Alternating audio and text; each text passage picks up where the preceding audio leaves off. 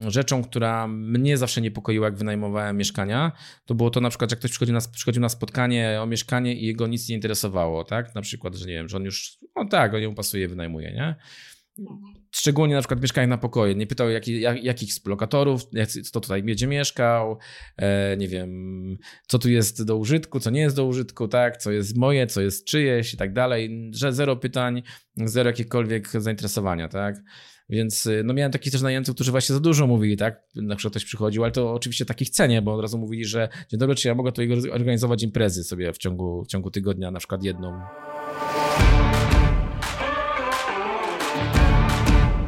Cześć, słuchasz podcastu Inwestowanie w mieszkania, odcinek 11. Z tej strony Kasia Gorzędowska. Dzisiaj zapraszam Cię do odcinka, w którym porozmawiamy o tym, jak skutecznie wynajmować mieszkanie i pokoje. Do rozmowy zaprosiłam ciekawego gościa, Mateusza Brejtę, krakowskiego inwestora i rentiera. Mateusz ma duże doświadczenie w nieruchomościach, ponieważ przez ostatnie 10 lat wynajął już blisko 4000 pokoi i mieszkań. W pandemii, gdy inne podobne firmy miały duże problemy lub wręcz się zamykały, to Mateusz radził sobie świetnie i dalej rozwijał biznes. Wszystko to dzięki jego profesjonalnemu podejściu oraz doświadczeniu w sprzedaży, które zdobył w swoich poprzednich biznesach. Oprócz tego Mateusz dzieli się swoją wiedzą za pomocą bloga oraz szkoleń, głównie w zakresie podnajmu oraz zarządzania mieszkaniami. Zdradzę jeszcze, że to właśnie dzięki Mateuszowi zaczęła się moja i Jeremiasza przygoda z podnajmem w 2014 roku.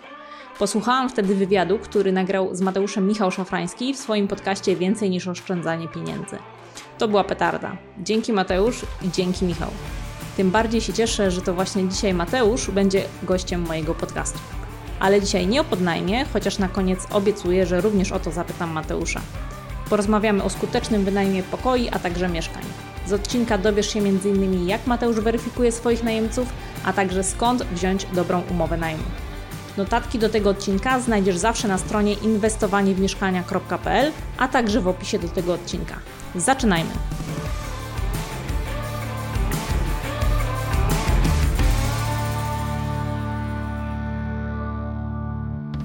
Cześć Mateusz. Cześć Kasia. Pamiętam, że w 2020 roku, w trakcie pandemii, opublikowałeś u siebie na blogu bardzo fajny artykuł, jak skutecznie wynajmować pokoje. Do tego artykułu zalinkuję w notatkach do tego odcinka, ale pisałeś wtedy o małych krokach, takich mikrodziałaniach, które zwiększają szanse na dobry wynajem. A jak to jest teraz? Czym jest dla Ciebie teraz skuteczny wynajem? Tak, faktycznie to było dosyć dawno, 2020 rok. Natomiast e, jak sobie tak pomyślę o tym, co tam pisałem, to faktycznie mam wrażenie, że to, co tam było, nadal jest skuteczne. Natomiast trochę się sytuacja u nas zmieniła, tak? Sama wiesz, że e, rynek się nam trochę zmienił, tak? W tamtym czasie bardziej borykaliśmy się z problemem małej ilości najemców, tak? Czy też mniejszej ilości najemców. Wiele osób postanowiło zostać w domach, tak? Czy też e, nie przyjeżdżać na studia na przykład e, do, do miasta, czy do większego miasta. Wiele osób pracowało zdalnie, więc tutaj też były te mm, problemy związane z tym, że ludzie nie pracowali stacjonarnie w firmach, tylko jednak w domu siedzieli sobie przed komputerami i w ten sposób działali. Więc, e, więc faktycznie trochę inna sytuacja, tak? Wtedy mieliśmy właśnie ten taki niedobór, niedobór osób. Natomiast ja to, co też pisałem w tym artykule, mówiłem, że te osoby, jakieś osoby jednak są, czyli są chętni na wynajem. E, I chodziło o to, żebyśmy faktycznie zadbali o to, żeby te osoby, które są na rynku, właśnie trafiły do nas, tak? czyli do, naszych, do naszego portfela, do naszych e, mieszkań i o to chcieliśmy zadbać. Natomiast jeżeli mówiąc, mówiąc o dzisiejszym dniu, czy tak, czyli dzisiejszych czasach, trochę nam się sytuacja e, odwróciła. Można powiedzieć, że wpadliśmy z deszczu pod rynnę albo jeszcze inaczej. Nie wiem, czy tak akurat dobre porównanie, natomiast mm, porównanie dlatego takie, gdyż e, wpadliśmy totalnie w drugą stronę, tak? Czyli mieliśmy sytuację, gdzie tych ludzi brakowało, brakowało najemców, było ich mniej, trzeba było zadbać o każdy, każdy poszczególny kontakt, każdy poszczególny telefon, który do nas dzwoni i tutaj musieliśmy o to walczyć, tak też o ten kontakt musieliśmy zabiegać, żeby on był. Dzisiaj mamy troszeczkę inną sytuację w związku z wojną, która trwa na Ukrainie, tak, i napływem osób, które też się pojawiły. Troszkę ta ilość mieszka, mieszkań nam zubożała. Wiadomo, że sporo tych osób jest u nas, tak, które też zamieszkują, te mieszkania e, zajmują, e, więc też e, powiedziałbym, ta świadomość potencjalnych najemców czy najemców, taka, że tych mieszkań może być mniej, tych pokoi może być mniej, powoduje, że zachowują się bardziej, powiedziałbym, nerwowo, czy też starają się szybciej, szybciej te swoje, swoje lokum znaleźć. No i kolejny czynnik, tak, czyli inflacja, która powoduje, że ceny nam rosną. Także trochę się nam pozmieniało. Ceny nie spadają, ceny rosną, tak? Mamy, yy, powiedziałbym, nie wiem, czy jestem, czy mogę powiedzieć, że na pewno, ale że mamy niedobory mieszkań na tej sadzie, tak? W kontekście wynajmu, myślę, że tak. E, no i to powoduje, że nagle okazuje się, że jak ich nie było, tak teraz mamy ich nadto, tak, tych osób, które poszukują. No i też tutaj udziela się ludziom, udzielają się ludziom właśnie różne zachowania. Mm, powiem coś troszeczkę o naszych najemcach, tak, czyli e, zaczęliśmy już sezon najmu, który teraz u nas trwa. Mm, I w tym roku mamy o wiele większą ilość przedłużeń niż w poprzednich latach na przykład, tak? Czyli widać też, jak rozmawiamy z naszymi zaczęliśmy rozmowy z naszymi najemcami, że obawiają się o to, tak, że tych mieszkań nie będą mieli, czy też, te mieszkania będą droższe. Mimo iż my również podnosiliśmy ceny, tak, no niestety tutaj nie dało się utrzymać cen dla wszystkich najemców, tak, więc powiedziałbym, że wręcz skazane było podniesienie cen, w związku z tym, że wiadomo, jest inflacja, druga strona, coraz droższe są media, więc te ceny jak najbardziej były podnoszone i, i mimo to bardzo duża ilość naszych obecnych najemców zdecydowała się na przedłużenie, przedłużenie swoich umów. I tak samo start sprzedaży pokazuje, że mm, wręcz powiedziałbym, że mam wrażenie, że tych cen nie doszacowałem, mimo że je podnosiliśmy, bo zainteresowanie jest dosyć duże i cały czas tutaj staramy się korygować i urealniać no właśnie te warunki najmu, które będziemy proponować naszym najemcom. No i teraz wracając jeszcze, już troszkę rozwinąłem, natomiast wracając do tego artykułu, jak skutecznie wynajmować pokoje. Czy dzisiaj stoimy trochę przed innym wyzwaniem, tak? Dzisiaj stoimy przed wyzwaniem tego, żeby właśnie jako wynajmujący wynająć mieszkania jak najlepiej, tak? Czyli jak najdrożej, żebyśmy zarabiali na tym jak najlepsze pieniądze, więc odwróciło się trochę drugą stronę, więc y, te mikrokroki, o których pisałem, czy drobne kroki, o których pisałem, tak? Czy, czy pisałem o pozyskiwaniu nowych kontaktów, czy, czy właśnie o e, inicjowaniu kontaktów, odbieraniu telefonu, zachowaniu na, na, na spotkaniach, no to wszystko ma dalej znaczenie, bo dzięki temu, że będziemy to robić dobrze, że będziemy się na tym skupiać, na tych podstawach, no to dzięki temu będziemy mieli lepszych najemców, będziemy więcej zarabiać, tak? Czyli poprzez szersze dotarcie możemy znaleźć najemców, którzy będą w stanie zapłacić więcej za pokój, tak? Czy będą doceniać ten nasz produkt. Więc no powiedziałbym, że to, co pisałem, uważam, że nadal dzisiaj jest y, ważne. Jeżeli chcemy być wynajmującymi, którzy myślą o tym poważnie i jakby podchodzą do tego można powiedzieć, biznesu w 100% poważnie, no to po prostu chcemy na tym zarabiać, tak? Chcemy to robić profesjonalnie i chcemy wyciągać z tego jak najwięcej, jak najlepsze pieniądze. No i powiedziałbym, że w tym kontekście ten artykuł dzisiaj nadal jest aktualny i można powiedzieć, że pomocny dla osób, które chcą wynajmować swoje pokoje czy też mieszkania. Tak jest. W 2020 roku mieliśmy rynek najemcy, teraz w 2022 roku mamy, wygląda na to, że rynek właściciela, mamy zdecydowanie wybór wśród najemców.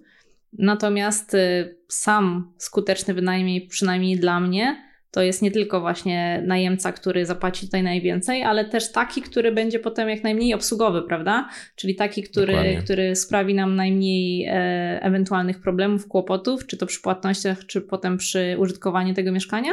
I też taki, który przedłuży. Ty tutaj wspomniałeś, że macie sporo przedłużeń w tym roku, więc wydaje mi się, że te, ci wasi najemcy, którzy byli dobrani w poprzednich latach, no to też są właśnie e, odpowiednie osoby. Ten wynajem był skuteczny, bo raz, że wy chcecie z nimi przedłużyć, a dwa, że im się po prostu podoba to, co, e, to, co wy zaproponowaliście, czyli, czyli było też e, na pewno badanie potrzeb, tak? Czyli ten najemca nie pojawił się przypadkowo w danym mieszkaniu i nie był złowiony tylko dlatego, żeby, żeby po prostu mu sprzedać, wynająć to mieszkanie, ale też to było odpowiedni produkt właśnie dla niego. Mhm, dokładnie tak jak powiedziałaś, no myślę, że tutaj, że jeszcze to rozwiniemy, natomiast yy, to wyobrażenie, czym jest wynajem, no to myślę, że tutaj troszkę rozszerzymy jeszcze temat, tak? Albo inaczej, jak postrzegamy ten wynajem, czym on jest, no bo yy, tutaj postrzeganie na rynku jest bardzo różne, jak to wygląda, więc wiadomo, że no, jedni myślą, że na tym się kończy, tak? Czyli zaczynamy, wystawiamy ogłoszenie, ktoś się znajduje i fajnie, że się znalazł i, i mamy najemcę. Natomiast no to nie o to, nie o to tutaj chodzi i mam nadzieję, że dzisiaj o tym troszkę więcej powiemy. Tak, to jak już to zahaczyłeś, to ja obserwuję przynajmniej, że na rynku są takie dwa podejścia. Jedno to takie wynajem, co to za filozofia, przecież każdy to potrafi. E, a drugie, że wynajem to jednak jest droga przez mękę i lepiej tych nieruchomości nie tykajmy, bo to są same problemy. Jak według Ciebie podchodzić do wynajmu mieszkań? Jak się za to zabrać, żeby właśnie z jednej strony nie była to droga przez mękę, ale z drugiej strony, żeby podejść do tematu odpowiedzialnie? Okej, okay. no powiem tak. Yy... Też kiedyś zaczynałem, tak? Każdy z nas kiedyś zaczynał, zaczynał w nieruchomościach, czy też powiedziałbym trochę w różnych branżach, tak? Czyli powiedziałbym, że z nieruchomościami, jak też z innymi tematami, jak zaczynamy, to jest trudno. Natomiast problem nieruchomości jest taki, czy problem, może to jest złe słowo, natomiast chodzi o to, że e, jeżeli my zaczynamy wynajmować mieszkanie samodzielnie, to jest nasze pierwsze mieszkanie, nie uczyliśmy się tego, nie szkoliliśmy się w tym zakresie, nie mamy o tym pojęcia, to my swoje błędy popełniamy od samego początku i popełniamy je bardzo powoli.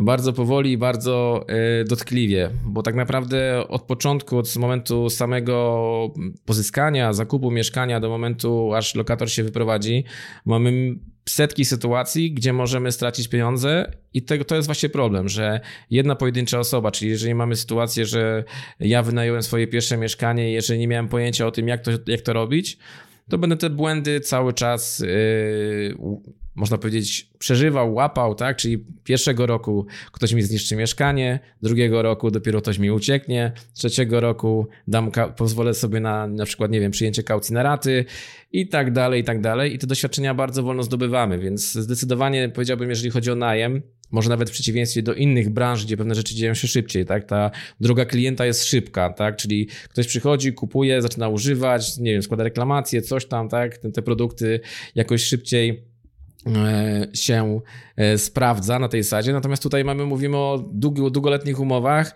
gdzie to doświadczenie klienta jest długoterminowe, tak? Czyli po prostu dużo sytuacji może wyjść w trakcie. Ja też zawsze mówię, że pamiętajmy, że to są mieszkania mimo wszystko, tak? Czyli my tam śpimy, tam się dzieją e, te, nie wiem, dobre sytuacje, złe w naszym życiu, tak? Tam, tam można powiedzieć, że połowa naszego życia się odbywa, albo większość. No i tam się dzieją różne rzeczy, tak, na tej sadzie, więc dlatego mówię o tym, że mm, te doświadczenia to są wolne, długotrwałe. Tak, na początku, gdy zaczynamy, to po pierwsze nie mamy odpowiedniej wiedzy bardzo często, ale też jesteśmy ufni. Pamiętam, że ty, Mateusz, kiedyś opowiadałeś mi taką historię, że na samym początku swojego wynajmu miałeś takiego najemcę już, który mieszkał i właśnie chciał przedłużać i ty uznałeś, że on przedłuża, a potem jak przyszło do podpisania dokumentów, które gdzieś tam przez w czasie się odsunęły ze względu, że najemca wyjeżdżał, okazało się, że stwierdził, że jednak nie przedłuża i ty zostałeś z wolnym mieszkaniem, prawda? Tak, Także i to już... takie rzeczy. Mhm. Tak, tak, przepraszam ci przerwałem. Tak, i to już e, było w sytuacji, gdzie e, jego umowa się skończyła, tak? Już było trzy dni po, już zacząłem, że tak powiem, ale oczywiście zaufanie, że będzie ok, że, że jak najbardziej, przecież taki fajny najemca, nie?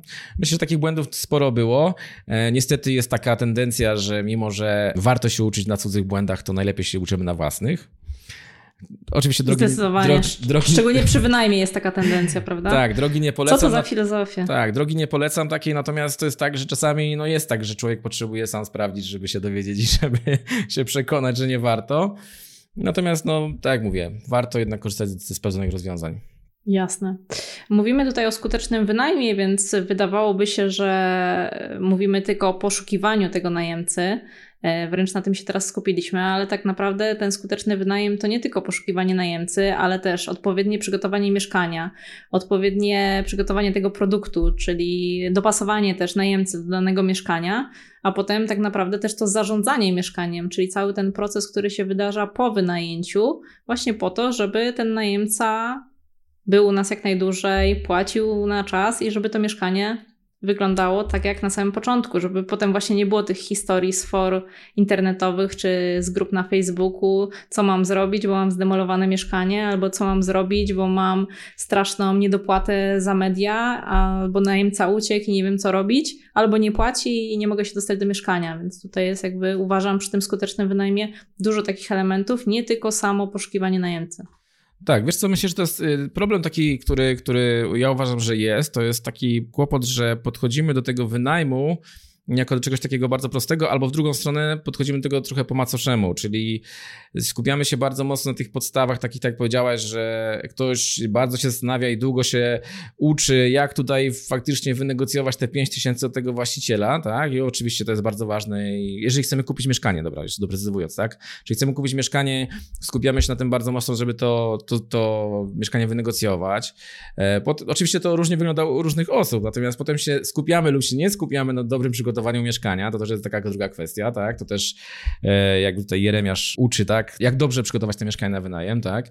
Potem dalej idąc, myślimy sobie, dobra, wynajmuję, czyli szukam tego najemcy i to oczywiście znowu robimy to trochę na swój sposób, tak? Dobra, trafił się, więc jest fajnie, niech, niech teraz już, y, teraz już będzie święto, będzie płacił, będzie super na tej zasadzie, tak? Czyli bardzo dużą wagę mm, przykładamy też na początku do tych wszystkich pierwszych elementów do tego kupna mieszkania, natomiast najdłuższym i najbardziej dochodożernym, tak bym to ujął, dochodożerną częścią jest po prostu zarządzanie. Czyli można powiedzieć, że błędy w zarządzaniu są takim czynnikiem, który gdzie na początku myślimy sobie, myślimy sobie o tym, ile my będziemy z tego mieszkania zarabiać, a potem nie dbamy o to właśnie, żeby to mieszkanie, żeby tym mieszkaniem profesjonalnie je wynajmować, profesjonalnie zarządzać, no i tracimy pieniądze, tak? I to jest, powiedziałbym, to, co jest najtrudniejsze, że ludzie jakby nie doceniają, yy, nie doceniają, może się to ujęte, natomiast nie widzą, nie widzą wartości tej opieki nad mieszkaniem, opieki nad najemcą, właśnie tego zarządzania mieszkaniem, tak na tej zasadzie.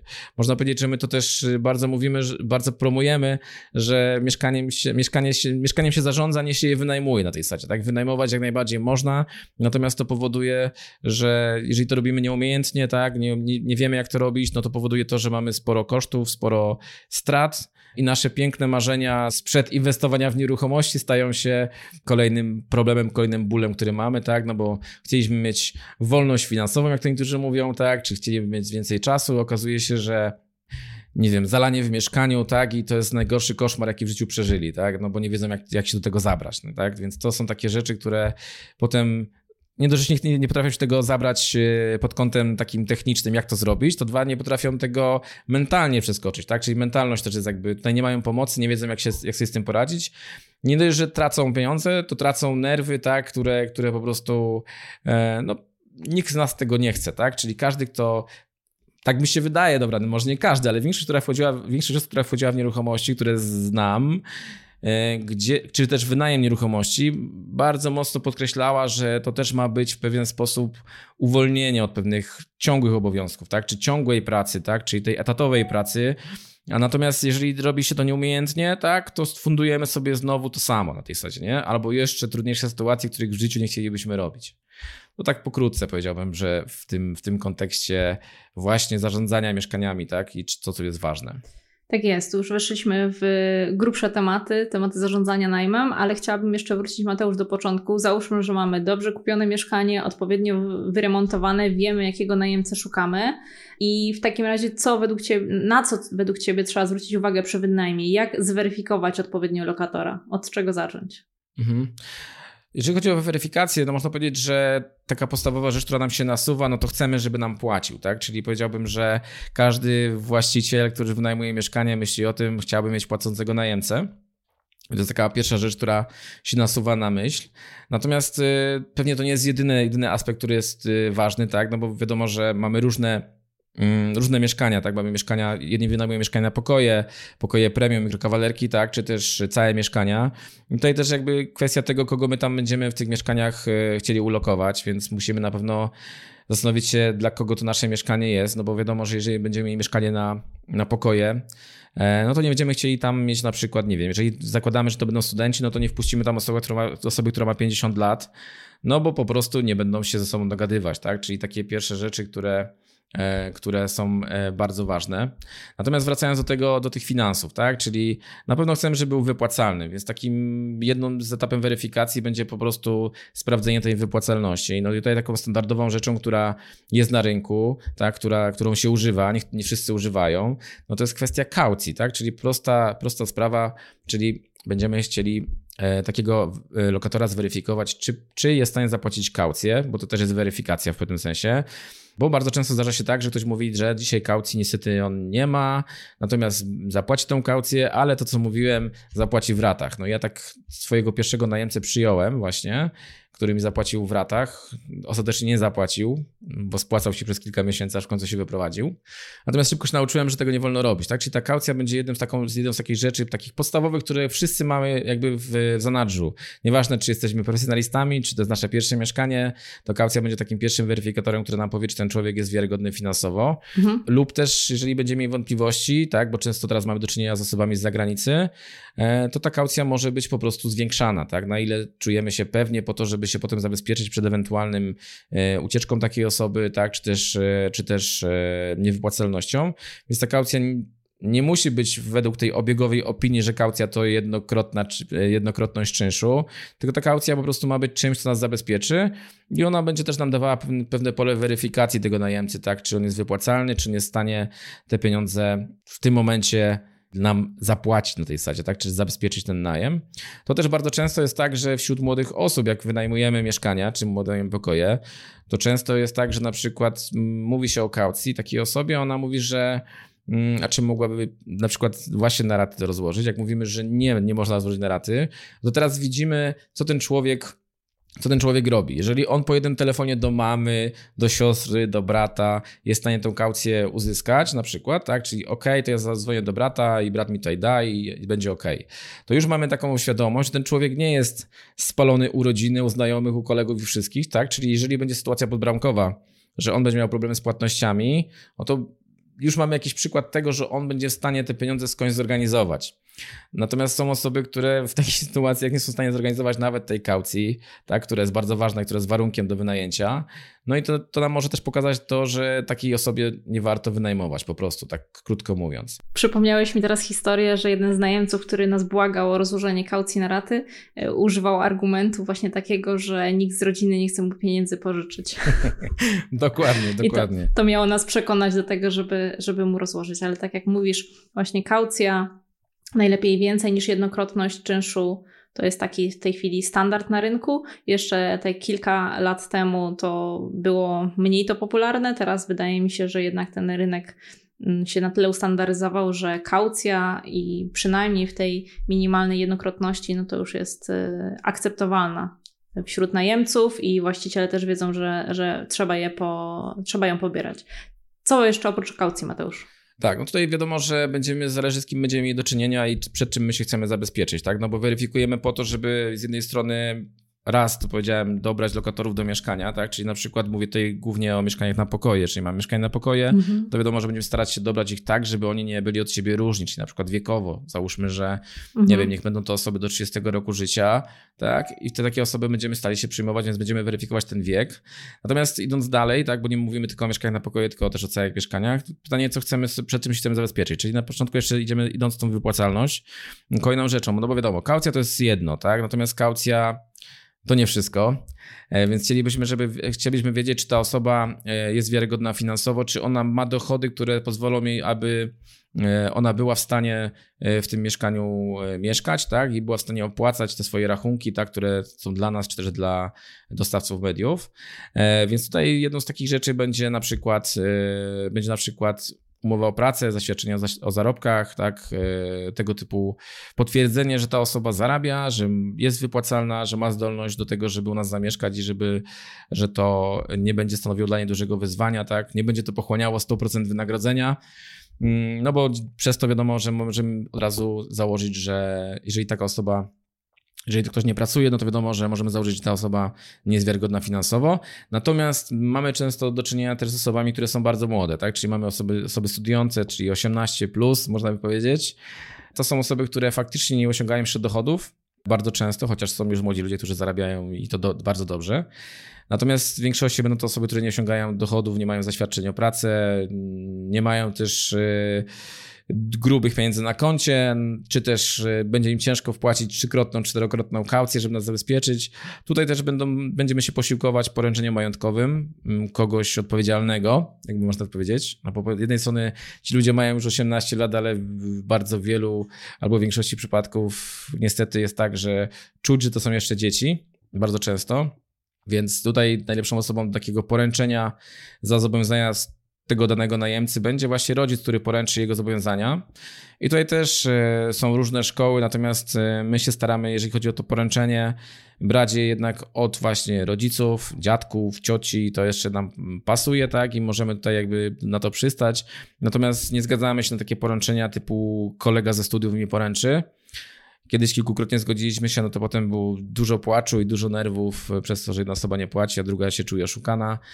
Natomiast to są takie niuanse, które, o których mówimy. Natomiast wiadomo, że chcemy, żeby ten poręczyciel, jeżeli ta nasz, też nasz najemca nie jest osobą w pełni wiarygodną finansowo, to chcemy, żeby ten nasz, jego, jego poręczyciel był taką osobą, która jest wiarygodna, wiarygodna finansowo, tak? Czyli najlepiej, że to nie był właśnie drugi osiemnastolatek, tylko jedna osoba, która mm, ma za sobą jakiś kawał życia i może też majątek, tak? Czy też, też pieniądze zarabia w jakiś sposób.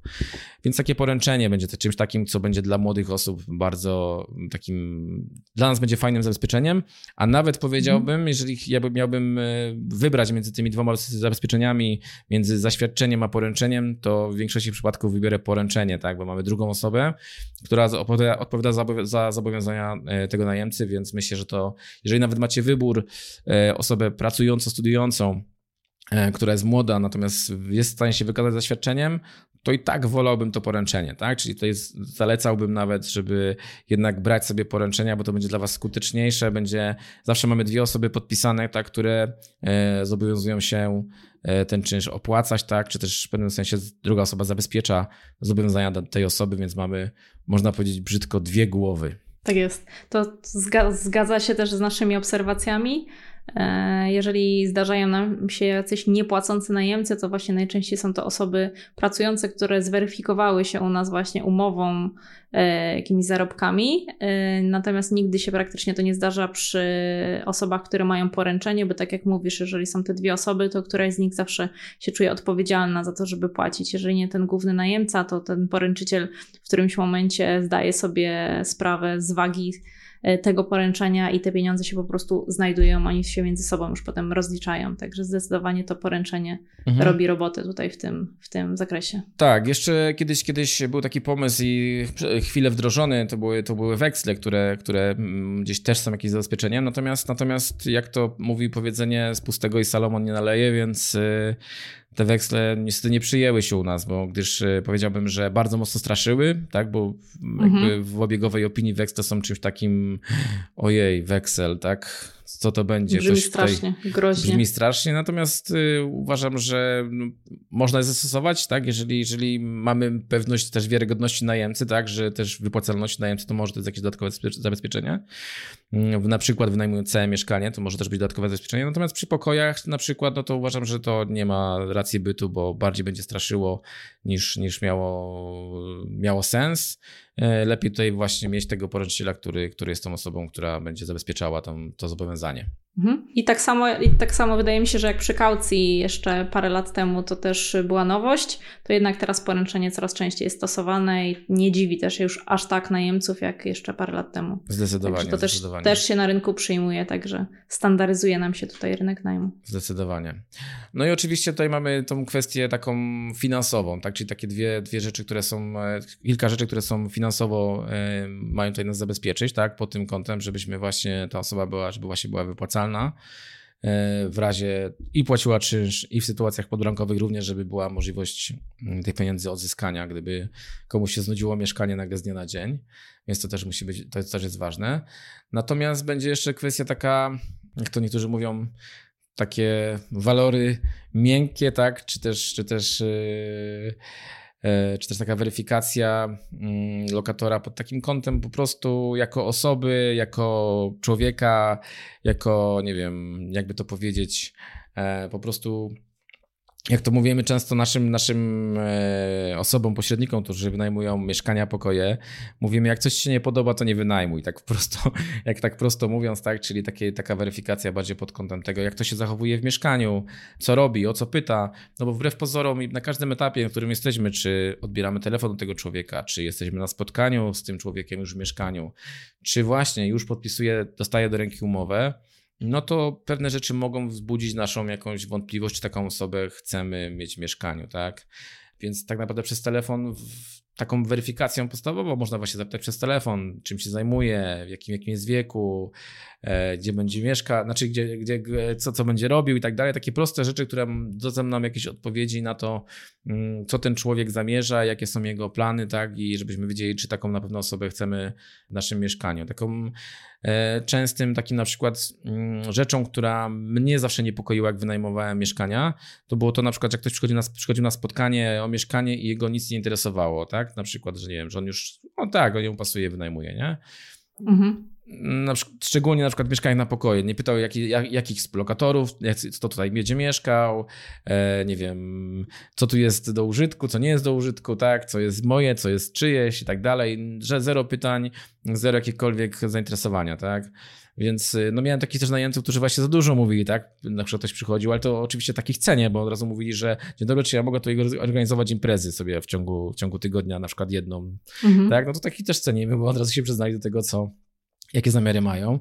E, więc myślę, że takie proste rzeczy, które, które padają w mieszkaniu, takie pytania, e, rozmowy, też widzimy, jak się coś zachowuje, czy, czy po prostu jest y, uprzejmy. No takie, ja wiem, że to może się wydawać przy wynajmie takie, co mi tam to ma za znaczenie, czy ktoś jest taki, czy taki.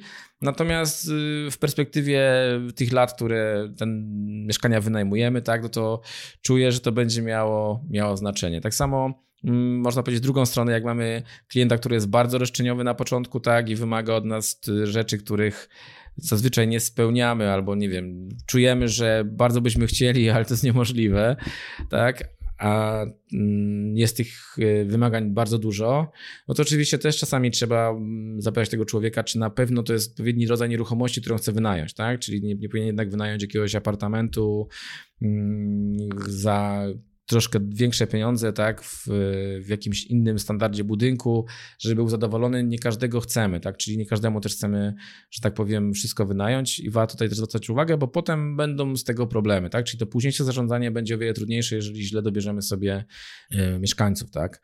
Jeszcze jeden przypadek, na przykład mieszkanie na pokoje, tak, jeżeli na przykład wynajmujemy mieszkanie i e, nie wiem, mamy w mieszkaniu sześć pokoi i już wynajęliśmy pokoje pięciu facetom, no to, no to jeżeli pięciu mężczyzn mężczyzną. Jeżeli przyjdzie szósta kobieta i będzie chciała wynająć, no to dobrym, dobrym zwyczajem byłoby poinformować ją, że już tu pięciu mężczyzn będzie mieszkać, tak i ona będzie szósta, tak. Nie każdy, ma, nie każda, nie każdy człowiek ma z tym kłopot, natomiast, natomiast niektórzy będą się obawiać, tak, czy to nie będzie dla nich komfortowe. Więc takie taka weryfikacja jak najbardziej, jak najbardziej e, jest skazana, żeby taką miękkie, miękkie, miękkie tematy też poruszyć, nie tylko te formalne. Takim fajnym etapem też w kontekście weryfikacji najemcy jest moment, jak przekazujemy umowę i, e, i właśnie ktoś zaczyna ją czytać. Ta umowa, którą na dzień dzisiejszy posiadamy, którą dysponujemy, którą, na której pracujemy, no to właśnie jest, y, ona ma właśnie zapisy, które w pewnym sensie mają zniechęcić tych, których nie chcemy do mieszkania. E, żeby ograniczyć właśnie te osoby, które, które po prostu nam nie pasują, czy też nie będą spełniały naszych zasad, które ustaliliśmy w mieszkaniu.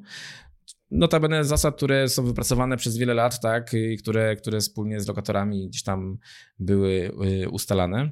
Więc to też będzie jakiś tam kolejny etap, które, które fajnie, fajnie będzie weryfikował. Takim fajnym sposobem też na weryfikację, który kiedyś robiliśmy, dzisiaj jest tego mniej, natomiast uważam, że to może kiedyś dalej wróci, mm, bo na zachodzie jest to bardzo popularne. No wiadomo, że są referencje też, tak, czyli referencje od poprzedniego właściciela. Dzisiaj trochę RODO, no, RODO tutaj nam namieszało, bo nie wszystkie dane możemy pozyskiwać i, i, i tak dalej. Natomiast, natomiast yy, referencje od poprzedniego właściciela mieszkania również również mogą być fajnym, fajną rzeczą, która, która tutaj e, byłaby czymś, co by nam dało większą wiarygodność tego człowieka. I mam nadzieję, że kiedyś do tego dojdzie, że faktycznie będą te referencje czymś normalnym, e, żeby się uwiarygodnić e, u przyszłego kolejnego najemcy na tej sadzie, tak? Mhm. By było kiedyś takie podejście do takiego portalu dobrzinajemcy.pl, z tego mhm. co pamiętam, żeby właśnie zapisywać bazę dobrych najemców, żeby potem móc ich oceniać. To było związane z systemem obsługi najmu, czyli tym takim narzędziem, na którym pracujemy e, a propos zarządzania najmem. Mhm. Natomiast to, to, to, się nie przyjęło z tego co wiem i. Tak, tak. Nie, jest, nie jesteśmy jeszcze do tego, że tak powiem, nie, nie, nie, nie, nie wchłonęliśmy tej właśnie tej fajnej rzeczy, żeby właśnie się tutaj mm, posiłkować takimi rzeczami. Natomiast e, nie wiem, czy ty pamiętasz, Kasia, kiedyś była taka, do umowy wydawaliśmy taką ankietę, dla najemców i tam właśnie Mhm. jeden z punktów tej ankiety przed pisaniem umowy był numer telefonu do poprzedniego wynajmującego. E, I to było coś takiego, co myśmy pobierali i faktycznie w, w sytuacjach, gdzie mieliśmy wątpliwości, dzwoniliśmy do tego poprzedniego na wynajmującego, aby, e, aby sprawdzić tego człowieka. Natomiast to jest tak, że to nie chodziło o to, żeby ten człowiek, żeby w ogóle zadzwonić do tego człowieka, tylko jak siadał Mhm. ktoś, ktoś i po prostu nie miał problemu z podaniem na przykład, nie wiem, numeru telefonu do rodzica i wpisywał je z ręki, tak? Na, na, zerkał do telefonu, wpisywał numer Tak. telefonu, tak? Zerkał po coś, podawał pracodawcę. Zerkał, znaczy prosiliśmy go o no, imię, nazwisko poręczyciela, wpisywał poręczyciela albo dzwonił do rodzica. I to jakby też nam daje taką informację, że ten człowiek jest wiarygodny, tak? Bo on nie ma problemu z takimi prostymi informacjami. Jak ktoś, kto ma coś za uszami, no to zaczyna się motać, tak? Czy zaczyna się zastanawiać, a kto będzie poręczycielem, a kto tu będzie pracodawca. Mm, ja pamiętam taką sytuację, gdzie miałem takiego człowieka, któremu wynajmowałem pokój i przyjechał i mówi, że on pracuje, tak? Właśnie w tej wstępnej rozmowie wyszło, że on pracuje, że on już tutaj bardzo długo mieszka i tak dalej, że pracuje w Wierzynku w Krakowie, w super restauracji na rynku głównym, wszyscy znają i lubią i tak dalej. Znaczy, może nie ja, ale, ale to jest restauracja dla, bardziej dla turystów, powiedziałbym, nie dla lokalsów. Natomiast, natomiast chodziło o to, że znaczy faktycznie tak się uwiarygadniał w tej pierwszej rozmowie, no i potem przyszło do umowy, no i ja mówię, w takim razie proszę podać to, ten nazwę firmy i tak dalej. No i się okazuje, że mówi, że on, on nie pamięta. E, Ja mówię, nazwę firmy. A On mówi, tak, Wierzynek Restauracja. Ja mówię, okej, m, adres. Adres, adres, adres, adres. No. Rynek główny albo Grodzka, mówi mi, tak? No i wiecie, to są takie rzeczy, które od razu wychodzą, że ten człowiek coś tutaj nie do końca, ja mówię, ale pracuje pan w tym miejscu, czy nie pracuje pan? Ja mówię, pan co, bo w sumie dzisiaj byłem na rozmowie i powiedzieli, że mnie raczej przyjmą. Mhm. Także tak to się mniej więcej skończyło. No i okazuje się, że faktycznie ten człowiek nie miał żadnej, żadnej tutaj wiarygodności, jeżeli chodzi o finanse. Dopiero zaczynał pracę, znaczy jeszcze nie zaczął pracy, tylko na rozmowie. Natomiast Mhm. w rozmowie wcześniej, przed, przed y, wyciągnięciem tych dokumentów i wypełnieniem umowy, opowiadał oczywiście historię o tym, że on tam pracuje, jest kucharzem i w ogóle jest zawodowcem i tak dalej. Natomiast to są właśnie ten moment, gdzie ta umowa, którą wyciągniemy, którą zaczynamy wypełniać, też nam może pokazać, czy ten człowiek jakby robi te, te podaje nam dane, że tak powiem, swoje i te wszystkie takie dodatkowe rzeczy z biegu, czy jednak coś tam ma z czymś trudność. Ma z trudność ze znalezieniem numeru telefonu do e, rodzica, czy do, nie wiem, czy nazwę pracodawcy, no to już widzimy też, że no nie za bardzo tutaj coś, coś tu nie gra. Tak jest. To a propos jeszcze weryfikacji, szczególnie przy całych mieszkaniach, ja już o tym wspominałam w trzecim odcinku tego podcastu, e, że my przy całych mieszkaniach korzystamy ostatnio od wiosny z takiego narzędzia Simple Rent. Nie wiem, Mateusz, czy wy już mieliście okazję, ale to jest taki, takie narzędzie, dzięki któremu można najemcę zaprosić do stworzenia takiego certyfikatu najemcy. Simple Rent e, najpierw potwierdza tożsamość na jeden z trzech sposobów, potem najemca wykazuje swoje przychody na jeden z dwóch sposobów, a potem jest sprawdzany, jest weryfikacja historii płatniczej i kredytowej, czyli jest sprawdzany w różnych bazach potencjalnych dłużników.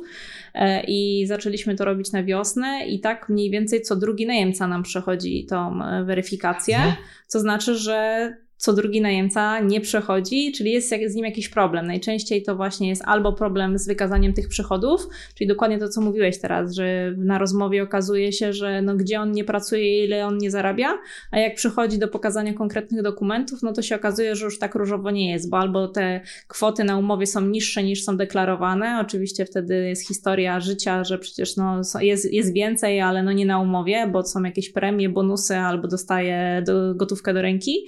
E, Albo czasami jest też tak, że, że ten najemca jest w jakiejś tam bazie już dłużników, czyli miał jakieś problemy ze spłatą czy kredytów, czy właśnie ma jakieś e, nierozwiązane tematy z poprzednim wynajmującym. Także przy całych mieszkaniach nam zaczęło to się sprawdzać i będziemy sobie kontynuować dalej. Tak, to co powiedziałaś, e, fajnie, że to zaznaczyłaś, bo znam, zerknąłem, oglądałem też za waszym pośrednictwem, że tak powiem, tak, od was dostałem informacje, więc e, zerknąłem, biorąc pod uwagę, że ja większość, większość mieszkań mam podzielonych na pokoje, to tutaj jakby oceniłem, że ten mój system weryfikacji jest na tyle sprawdzony, że nie potrzebuję jakby narzędzia. Natomiast tak jak mówisz, do, bo, bo jaka jest różnica, tak? Pamiętajmy, że ja bazuję na, jeżeli mówimy teraz na przykład o pokojach, całych mieszkaniach, to co powiedziałaś, różnica jest taka, że przy pokojach mamy do czynienia z młodymi osobami, tak powiedzmy 18-30, Czyli czytaj człowiek, który jeszcze ma małą historię zatrudnienia, małą historię kredytową albo zerową historię kredytową.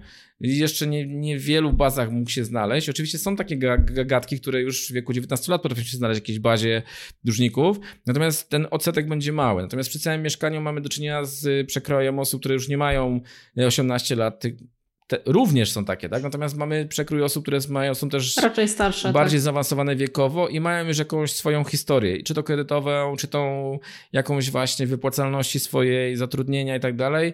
Więc ja rozumiem i tutaj jakby uważam, że warto weryfikować te dodatkowe rzeczy, które właśnie tutaj przez Simply Rent ty weryfikujesz, bo mhm. to już nam coś powie, nie? Tak, szczególnie, że przynajmniej na pokoje dla tych młodszych osób to też jest tak, że bardzo często bierzemy poręczenia, o których już rozmawialiśmy i no to tak. też jest no mhm. właśnie super opcja, więc jak już mamy dwie osoby do tej umowy, jest najemca, jest poręczyciel, no to też nie ma potrzeby weryfikować. My przy pokojach też nie korzystamy z tego, ale przy całych mieszkaniach naprawdę fajnie to się sprawdza. Mateusz, zacząłeś e, mówić właśnie już o umowie najmu i też chciałam Cię o to zapytać. E, jakie są według Ciebie najważniejsze elementy umowy najmu? Ale zanim oddam Ci głos, to chciałam e, powiedzieć, że tak jak powiedziałeś, że czasami pokazujemy tą umowę najemcy i to też jest w pewien sposób weryfikacja, to przypomniałeś mi taką historię z chyba sprzed 3 czy 4 lat, wtedy kiedy zaczęły kryptowaluty być na topie i kopanie kryptowalut.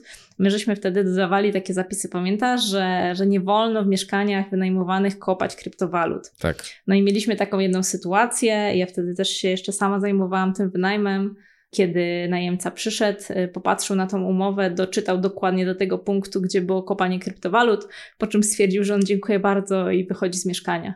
W ogóle nie było żadnego tematu, nie? Ale ewidentnie po prostu ten punkt po prostu sprawił, że, że jednak stwierdził, że to nie jest dla niego mieszkanie.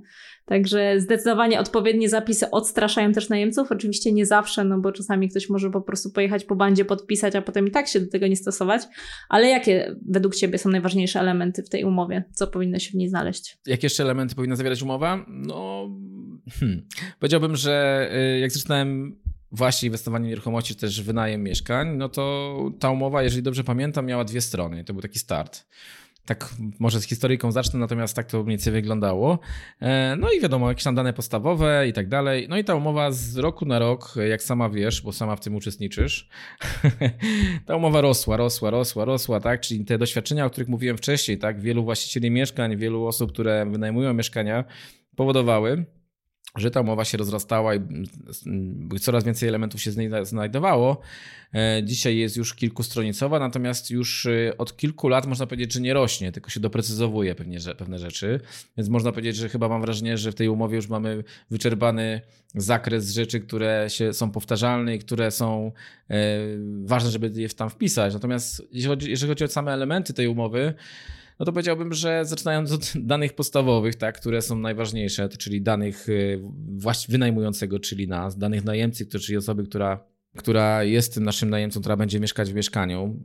Kolejną rzeczą będą, będzie ustalenie po prostu takich rzeczy podstawowych typu czynsz, tak, ile będzie wynosił, do kiedy będzie płatny, e, w jaki sposób będzie to rozliczenie mm, prowadzone, więc to będzie jakaś tam druga, kolejna część umowy. Wiadomo te warunki, o których mówiliśmy też o kaucji, tak, czyli jak ma być wpłacona, kiedy zostanie rozliczona i tak dalej. Te warunki związane z weryfikacją, czy też z, z obowiązkami najemcy, my w swoich umowach najmu, tak jak mówiliśmy, oczekujemy tego, żeby ktoś się uwiarygodnił finansowo raz przez kaucję, dwa przez poręczenie lub ewentualnie zaświadczenie z pracy. Natomiast, natomiast będą też, e, można też, czy też mamy też dodatkowe rzeczy typu właśnie polisa OC najemcy, tak, który gdzieś tam, która gdzieś zabezpiecza jego kaucję. E, w razie gdyby coś nieumyślnie spowodowało w mieszkaniu, więc też takie dodatkowe rzeczy do takiej umowy y, są wprowadzone, żeby ten najemca czuł się bezpiecznie. No i to, co często w umowach takich standardowych z internetu, które sobie, które sobie ściągniemy, tak, o dobra, jeszcze czas najmu, tak, to też będzie taka rzecz, która będzie bardzo ważna, żeby ona była, tak, czy też umowa będzie na czas określony, czy nieokreślony. My staramy się podpisywać umowy na czas określony, oznaczony.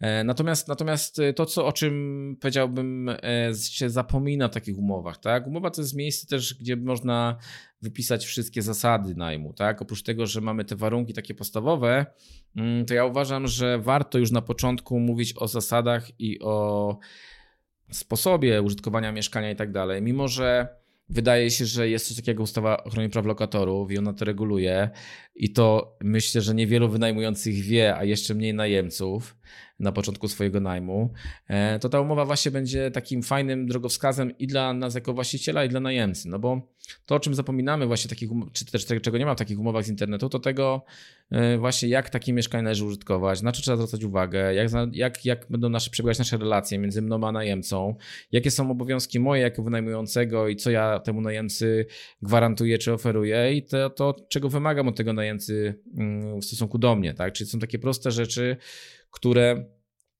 proste i trudne, bo tak naprawdę z doświadczenia się dowiadywaliśmy, że, że sprzątanie mieszkania może być dla kogoś problemem, tak, albo może nie wiedzieć, jak to robić, tak, czyli myśleliśmy, że wszyscy wiedzą, że trzeba sprzątać i, i, i jak sprzątać, natomiast okazuje się, że młodzi ludzie bardzo często tego nie wiedzą. Podaję celowo taki prozaiczny, prosty, prosty przykład, no bo o wiadomo, że jest o wiele, o wiele więcej e, bardziej znaczących przykładów, natomiast chodzi o to, że ma być taki właśnie trywialny, dlatego, że wiele rzeczy można tam doprecyzować e, i, i to myślę, to jest taki jeden, jeden taki duży błąd e, wynajmujących, że nie chcą ustalić na początku zasad, e, na jakich będą wynajmować swoje mieszkanie.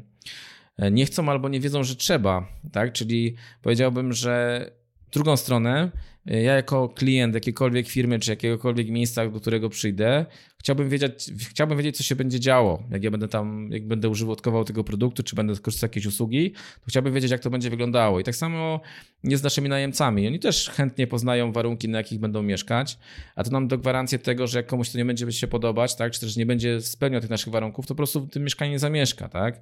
Nikt nie lubi być zaskakiwany i my jako wynajmujący E, nie lubimy być zaskakiwani i nasi najemcy nie lubią być zaskakiwani różnymi sytuacjami. Tak? To, co jest y, mm, ciągłym problemem i o czym słyszymy od potencjalnych najemców, tak? że właściciel obiecał, że w razie czego coś naprawi, a potem się okazuje, że nie naprawia dwa miesiące. Tak? Potem się okazuje, że E, najemca coś sobie potrąca albo czegoś nie płaci, a wynajmujący nie ma jak tego, nie ma jak tego wyegzekwować od najemcy, tak, że sobie potrącił samodzielnie jakąś tam kwotę, bo sobie coś naprawił albo sobie coś kupił i tak dalej, i tak dalej. Tych przykładów można by było mnożyć, natomiast właśnie mhm. to jest to, czego, mm, o czym wynajmujący zapominają, bo to nie jest, bo to nie jest mm, to nie jest sprawa najemcy, tak? On przychodzi, chce wynająć jakieś mieszkanie, czy jak przychodzimy do firmy i kupujemy jakiś produkt, to chcemy wiedzieć, na jakich zasadach to będzie wszystko funkcjonowało i jakie będą warunki. Chcesz, chcemy znać tą ścieżkę, tak? Co się będzie działo, jeżeli. Natomiast właśnie nie podchodzimy do tego profesjonalnie i tego nie robimy, tak? Czyli pokazujemy tylko, będzie pan zadowolony i na tym się temat kończy, a potem właśnie są problemy. Ktoś coś zniszczył, właściciel nie przyjeżdża, albo właściciel przyjeżdża i wchodzi sobie do mieszkania, kiedy chce, tak? I najemcy są przerażeni wręcz tym, tak? I tak dalej, i tak dalej. No powiedziałbym, Kasia, chyba, że można, moglibyśmy tu siedzieć do wieczora i, i wymieniać te przykłady właśnie z dwóch stron co robią najemcy i co robią właściciele, właśnie przez to, że na początku nie mówią sobie o tych zasadach, a może nawet jak mówią, to tego nie zapisują. No i to bym powiedział, że takim kluczową rzeczą, którą też my Oprócz tego, że mamy dane podstawowe, warunki najmu i czas najmu i tak dalej, doprecyzowujemy od tych 10 lat, czy tam nawet dłużej, bo to ja mówię o sobie, że 10 lat, a IZA, tak, czy też edukacja inwestowania Piotra Kreniewicza, która, która nad tym pracuje już dłużej, tak, na tej zasadzie, tak, nad tą umową i cały czas się ją przerabiamy, co roku robi to prawnik i cały czas udoskonalamy te wszystkie zapisy, nie tylko dla siebie, ale tak również dla najemców, tak, też staramy się dostosowywać pod kątem e, wymagań, czy też ustawy, czy też UOKiK-u, tak, na tej zasadzie, który też wiele razy już się wypowiadał o naszej umowie w różnych, w różnych kontrolach, więc to wszystko się robi po to, żeby właśnie i ten klient był zadowolony, czyli ten nasz najemca, bo o tym zapominamy, że to jest jednak nasz klient i my, żebyśmy mieli zasady, które, które będą akceptowalne z dwie strony. No i to jest taki, powiedziałbym, e, jakbym miał powiedzieć, co jest ważne w umowie, no to właśnie te rzeczy, żeby dwie strony wiedziały, czym to się je, nie było zaskoczeń. I na końcu na każdy wyszedł zadowolony, dokładnie. Mhm. To dla osób zainteresowanych zalinkujemy do miejsca, gdzie można takie umowy nabyć. Tak jak Mateusz wspomniał, są to umowy już przez lata przygotowywane też przez społeczność absolwentów edukacji i inwestowania w nieruchomości, przez Piotra Hryniewicza, Izę Hryniewicz, też przez Mateusza. Także będzie można, można sobie zobaczyć, jak to wygląda i gdzie to można nabyć w, link, w notatkach do tego odcinka.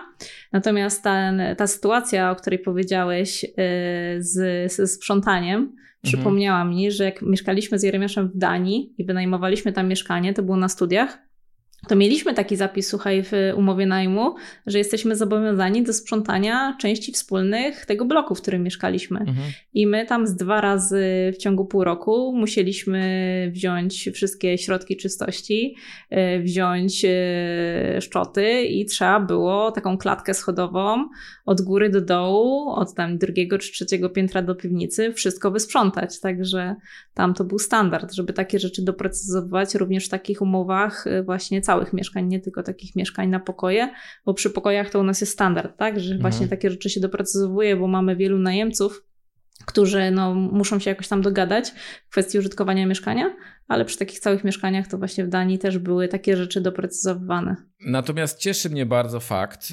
że mm, jak tą umowę, e, nie wiem, w 2013-2014 roku, gdzie ona już rosła, e, była coraz, coraz szersza, z jakimś pewnym oporem e, oferowaliśmy naszym najemcom, tak? czy też w pewnym sensie takim niedowierzaniem lub zaskoczeniem wśród ludzi było te wszystkie jakieś rzeczy, które, które my robimy.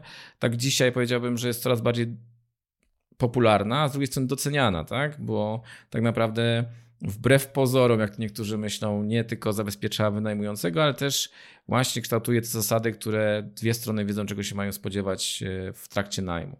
Mhm. Tak jest.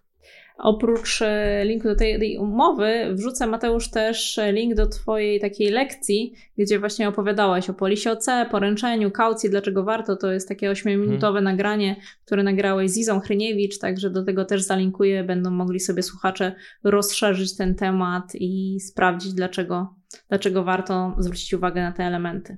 Mhm.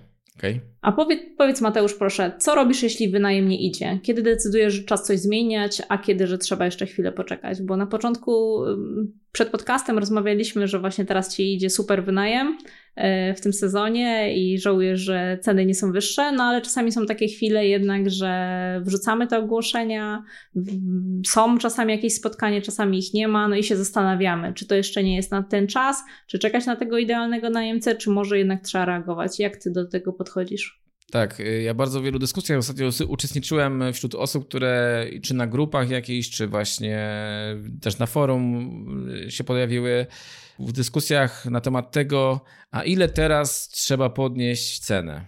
No i ktoś mówi, że my tam podnosimy 30%, tak? Ktoś tam mówi ileś, tak? Ktoś tam jeszcze inną wartość. Natomiast uważam, że to wszystko nie jest takie zero-jedynkowe, jakby się wydawało, tak? Czyli nie, nie jest tak, że po prostu podnosimy cenę i będzie super, bo może się okazać, że podnosimy cenę o 30%, no a potem zostajemy z pustym mieszkaniem, tak? Albo z pustym pokojem. Natomiast, natomiast tutaj powiedziałbym, że no trzeba, powiedziałbym, że trzeba tutaj większych aspektów, więcej aspektów y, rozważyć, czy też więcej aspektów mieć pod na uwadze. Jeżeli najem nie idzie, no oczywiście staramy się, staramy się sprawdzić, y, co się dzieje. No i tutaj u mnie, jeżeli chodzi, jeżeli chodzi o mnie, no to powiedziałbym, że zawsze jak wynajmujemy, to powiedziałbym, że w pewnym, w pewnym sensie liczymy pewne rzeczy, tak? Czyli raz, że sprawdzamy, y, jak to nasze ogłoszenie jest odwiedzane, czy ono czy nasze ogłoszenia, czy są odwiedzane, czy są po prostu, ile osób faktycznie nie wchodzi w interakcję. E, potem oczywiście sprawdzamy, ile jest kontaktów, tak, telefonicznych, czy też, czy też samych mailowych, e, wiadomości. To są takie kolejne czynniki, które sobie e, weryfikujemy. Potem Kolejna ilość jest telefon, ile to jest telefonów tak, na dane mieszkanie, dany pokój, jak on rotuje, jak on, jak on, jak on działa. E, potem kolejnym czynnikiem jest ilość spotkań, które się pojawiają, albo na przykład po telefonach ilość umówionych, umówionych spotkań. To wszystko tak naprawdę są takie rzeczy, które my w sezonie najmu, na przykład teraz, E, oprócz tego, że nasi, nasi ludzie w terenie, pośrednicy wynajmują mieszkania, no to muszą raportować, tak? Czyli my zbieramy te wszystkie dane w kontekście, w kontekście tych właśnie rzeczy. Czyli co mi to mówi? Jeżeli widzę, że, mieszka- że pokój, czyli na przykład nie ma telefonów, tak? Czy nie ma telefonu do mieszkania czy pokój, to albo zbyt słabo promujemy, zbyt wąsko, albo są błędy w ogłoszeniu, to też się zdarza, tak? I trzeba to zmienić, albo są rzeczy, które odstraszają, to jest jedna rzecz. E, kolejną rzecz, jeżeli albo po prostu okazuje się, że za, za niska cena. Druga, druga strona medalu, trzeba by patrzeć też na czynniki rynkowe, też takie, na, na takie czynniki zewnętrzne, niezależne od nas. Czyli na przykład może się okazać, że to jest całkowity początek miesiąca, tak? czyli może być ten ruch troszkę słabszy.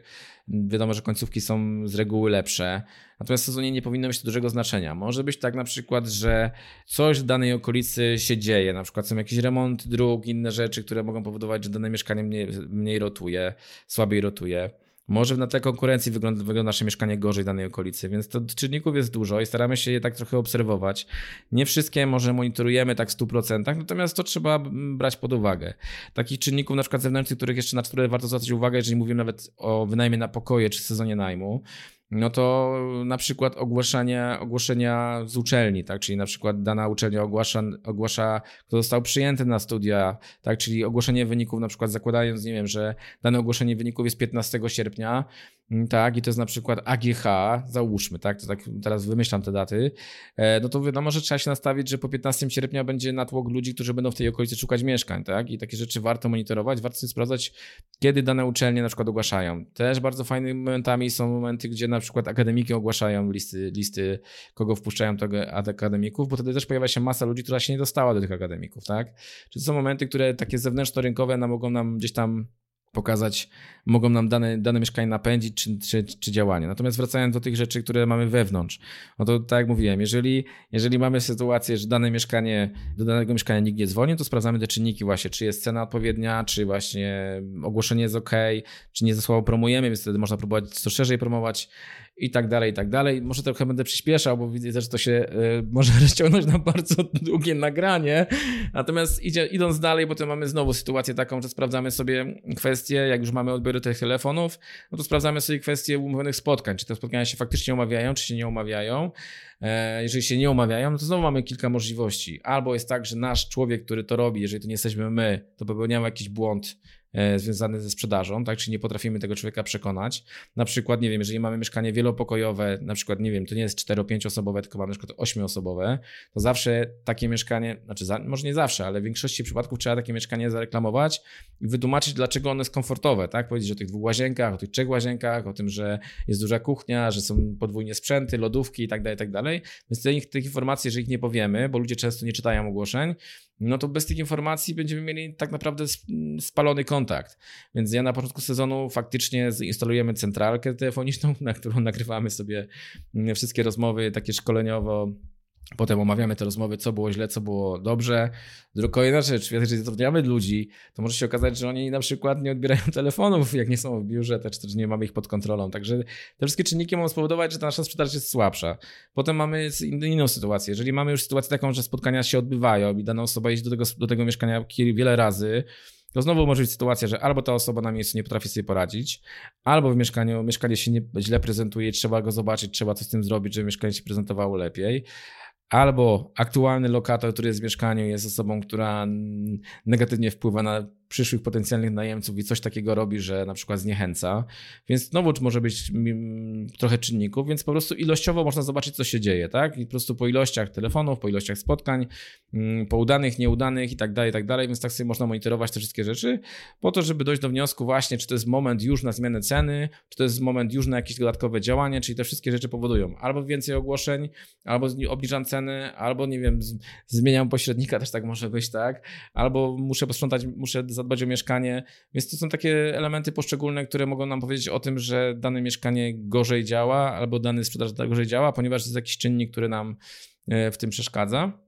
Więc powiedziałbym, że ja bym tutaj do ceny szedł na końcu, znaczy na końcu. No, powiedziałbym, że cena, jeżeli mamy telefony, powiedziałbym, że jak nie ma telefonów, to może się zastanowić tak właśnie na pierwsze nad ogłoszeniem, e, potem na tym, czy mamy tam wszystko dobrze zrobione, czy jest odpowiednio szeroko promowane, czy nie wiem, dajemy to na jednym portalu, czy na wielu. Trzeba spróbować różnych kanałów, tak, żeby zobaczyć. A może to jest właśnie tak, że warto poczekać na ten moment, gdzie będzie na danej uczelni, czy danym miejscu będzie jakiś większy ruch, będzie większe zainteresowanie i doczekać tego momentu. Więc no powiedziałbym, że to są wieloletnie doświadczenia i tego wszystkiego jest sporo. Natomiast warto takie rzeczy sprawdzać, warto na to patrzeć. mm, warto po prostu e, analizować, więc nie ma czegoś takiego, że jest taki jeden moment, że ja coś zmieniam. Powiedziałbym, że to trzeba po prostu sprawdzać, patrzeć i monitorować. Nawet do tego stopnia, że w tym sezonie jest tak, że zdarza się, że ludzie obniżają cenę. Ja w tym sezonie podnoszę ceny, tak? Widząc, jaki jest ruch zainteresowania danym mieszkaniu, widzę, że go nie doszacowałem. No też w kontekście przygotowania do, do, do sprzedaży analizowaliśmy, tak, jak dane mieszkanie wygląda. Analizowaliśmy historycznie, jak ono się szybko wynajmowało, tak? Czy ono było mieszkaniem, które wynajmowało się bardzo szybko, czy to było mieszkanie, które wynajmowało się bardzo długo, tak? Patrzymy też na to, czasami ostatnio miałem kontakt z jakąś osobą, która mówi, że strasznie tanio mam w tym, tej lokalizacji dany pokój. Ja mówię, rozumiem cię, tak? Natomiast to mieszkanie ma 11 lat i nie było remontowane od tego czasu, nie? To też będzie inne mhm. mieszkanie niż to, które to dzisiaj przygotujesz, że będziesz miał super standardzie, więc trzeba brać wiele czynników. To nie jest tak, że ja mam taki pokój, ty masz taki w danej lokalizacji i już wszystko jest jasne, że mają być takie same ceny. No nie, nie do końca, tak? Nie do końca tak jest.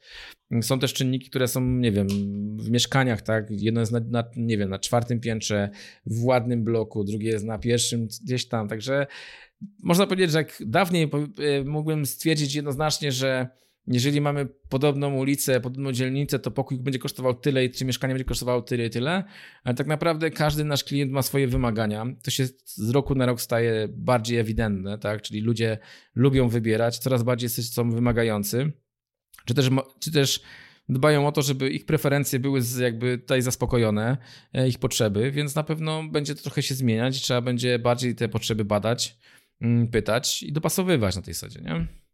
Także nie wiem, czy ja mogę coś jeszcze więcej powiedzieć, bo pewnie moglibyśmy tutaj nagrywać jeszcze parę godzin z tymi, jakbym miał tutaj szczegółowo opisać o tych rzeczach. Natomiast y, co, co, co zrobić, e, jak wynajem nie idzie? Na pewno to, co też pisałem w tym artykule, tak jak skutecznie wynajmować pokoje, po prostu rozłożyć tą naszą całą sprzedaż, ten nasz, nasz cały wynajem na czynniki pierwsze, czyli ogłoszenie, czyli na przykład, nie wiem, dotarcie do klienta jeden, tak, dwa, kontakt z klientem, trzy, ta konwersja, tylko się jesteś specem tutaj od takich rzeczy, więc, więc wiesz o co mi chodzi, tak? I trzeba to rozróżnić na czynniki pierwsze, nie skupiać się na całości, dlaczego mi najem nie idzie, pewnie jest źle, tylko po prostu poszczątkować coś, zobaczyć sobie po kolei, gdzie może być ten martwy, gdzie będą martwe pola, czy, tak, czy potrzebujemy więcej... Albo tak zwane wąskie gardła. Bardzo często jest też tak, że właściciele, którzy mają jedno, dwa, trzy mieszkania, zajmują się tym samodzielnie, no to też wrzucają jedno ogłoszenie w weekend, bo na przykład wtedy nie pracują mhm. E, i potem koniec. No i potem wracają do pracy, e, to jedno ogłoszenie gdzieś tam wisiało sobie, e, jednego, drugiego telefonu nie odebrali, nie oddzwonili i potem się okazuje, że no nie ma żadnych telefonów. Okazuje się, że tak naprawdę to ogłoszenie gdzieś tam daleko spadło, nie było promowane, nie było wrzucane na jakieś dodatkowe portale, nie było wrzucone na Facebooka, no więc skąd ci najemcy mają wiedzieć, że takie mieszkanie jest dostępne?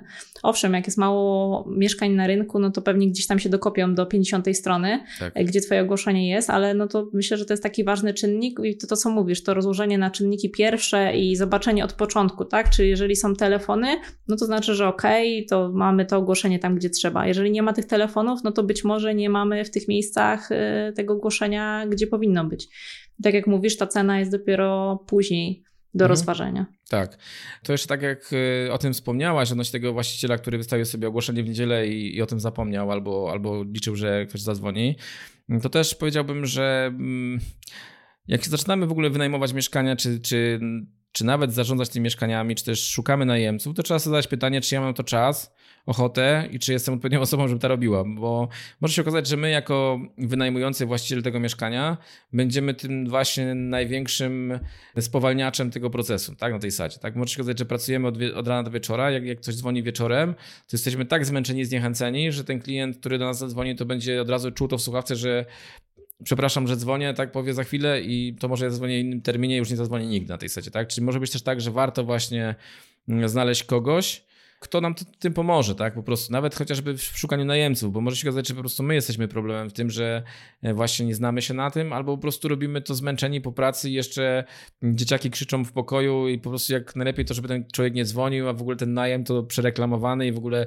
ci, co o tym mówią, to w ogóle są jacyś tutaj tak wierszo, wierszokleci jacyś, tak? Na tej zasadzie ludzie, którzy Miał być dochód pasywny, Dokładnie, miał, miał być, być pięknie, pasywny. a wyszło jak zawsze. Dokładnie, no. Więc y, od początku. Mam na to czas, nie mam. mogę, nie mogę, jakby pierwsze trzeba zadać pytanie, czy na pewno chcę to robić, tak? Bo to też w kontekście, widzisz Kasia, trochę już rozwinę, e, w kontekście mm, takich właśnie wyborów, nie? No bo wszyscy o tym mówimy, tak? Mówią o tym wszystkie książki motywacyjne, czy jakieś tam, wiesz, rozwojowe, czy coś tam, tak? Po prostu trzeba cenić, cenić ten swój czas i zastanowić się, tak? Czy wolę ten czas poświęcić rodzinie, czy wolę ten czas poświęcić na własną pracę, która po prostu przyniesie mi jakieś tam dochody i na przykład może czasami się okazać, że to nie ma sensu, żebyś sam tym zarządzał, tak? A firm zarządzających dzisiaj już nie jest mało, tak? Kiedyś może było mało, ale dzisiaj jest naprawdę sporo i w każdym dużym mieście tak da się znaleźć firmę, która takim mieszkaniem będzie zarządzała i zrobi to niebo lepiej. Wiadomo, zapłacimy za to. Natomiast często jest tak, że te nasze błędy, które popełniamy, po prostu powodują, że i tak, i tak byśmy na tym zarobili, gdybyśmy to oddali komuś innemu. Mhm. Chciałam Cię jeszcze, Mateusz, zapytać, gdzie wrzucacie ogłoszenia? E, I oprócz tego, czy również je promujecie, podbijacie, bo wspominałeś teraz wielokrotnie o promowaniu ogłoszeń, ale jak rozumiem, to pewnie nie chodziło Ci też o takie płatne promocje, ale też przede wszystkim, żeby te ogłoszenia szły szeroko, więc jestem ciekawa, gdzie wy wrzucacie tak. ogłoszenia? Powiedział, powiedziałbym, że kiedyś, kiedyś, e, kiedyś lata temu, znowu wracam do historii, lata temu Gumtree było takim portalem, który był moim ulubionym. Przerwę ci na chwilę. Przed y, nagraniem tego podcastu y, wróciłam sobie do twojego pierwszego podcastu z Michałem Szafrańskim i sobie tam przeglądałam, o czym rozmawialiście. To było chyba z 2012 roku właśnie nie, 2014. 14. 2014 rok e, i właśnie było Gumtree.pl jako jeden z linków wymienionych i tak sobie właśnie mhm. pomyślałam, że kiedyś Gumtree teraz już nie ma. Tak, umarło, umarło. Znaczy ono umierało powolutku, bo też e, myślę, że to była kwestia tego, że tam nikt nie inwestował w ten portal, on po prostu był taki sam sobie. Natomiast na pewno bardzo fajnie działał kiedyś. To teraz to Wiadomo, Prym wiedzie, wie, wiedzie OLX, tak, jako, jako taki portal, który w wszystkich miastach jest dostępny. Natomiast trzeba też patrzeć na swój rynek, tak, czyli można patrzeć sobie, czy nie mamy w naszym mieście portali, które są lokalnie mocne na tej zasadzie, tak, czyli na przykład, nie wiem, kiedyś słyszałem od osób z, z Gdańska czy z Trójmiasta, że jest portal trójmiasto.pl, tak, i on jest tam dosyć mocny, tak, i można faktycznie tam pokoje wynajmować, czy mieszkania wynajmować i ludzie faktycznie tam szukają, tak, czyli trzeba też zerknąć na swoją, swoją, swój rynek, swoją część ogródka, czy tam nie ma czegoś takiego, co poza właśnie tym wielkim molochem, któremu już za wszystko będziemy, już za wszystko musimy płacić, tak, jest coś takiego, gdzie można takie rzeczy wykonać bezpłatnie. No wiadomo, dzisiaj też y, dużą wartość, albo też słyszałem, że w wielu miastach już jako dominacja dominujący są, jest Facebook, tak? czy, też, czy też media społecznościowe, gdzie się pozyskuje tego klienta w grupach, czy też e, jakichś innych działaniach więc tych działań jest mnóstwo. No dzisiaj można, mamy, mamy tyle narzędzi internetowych, możemy i wystawiać porta, na różnych portalach te ogłoszenia i możemy właśnie na tych mediach społecznościowych wystawiać swoje ogłoszenia, linkować do swoich ogłoszeń, wyszukiwać, są specjalne systemy, tak, które wyszukują nam frazy odpowiednie, też możemy pod te frazy linkować, na przykład jak ktoś pisze, że szuka pokoju czy mieszkania, to też możemy się gdzieś tam podpinać, więc dużo, dużo narzędzi.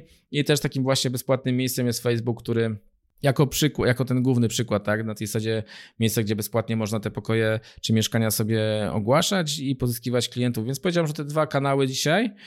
Natomiast ja się śmieję, że moje plany podboju świata były inne jak zaczynałem wynajmować, że pierwsze stwierdziłem, że ja będę jak zwykle inny i będę chciał sobie tutaj zrobić inny kierunek.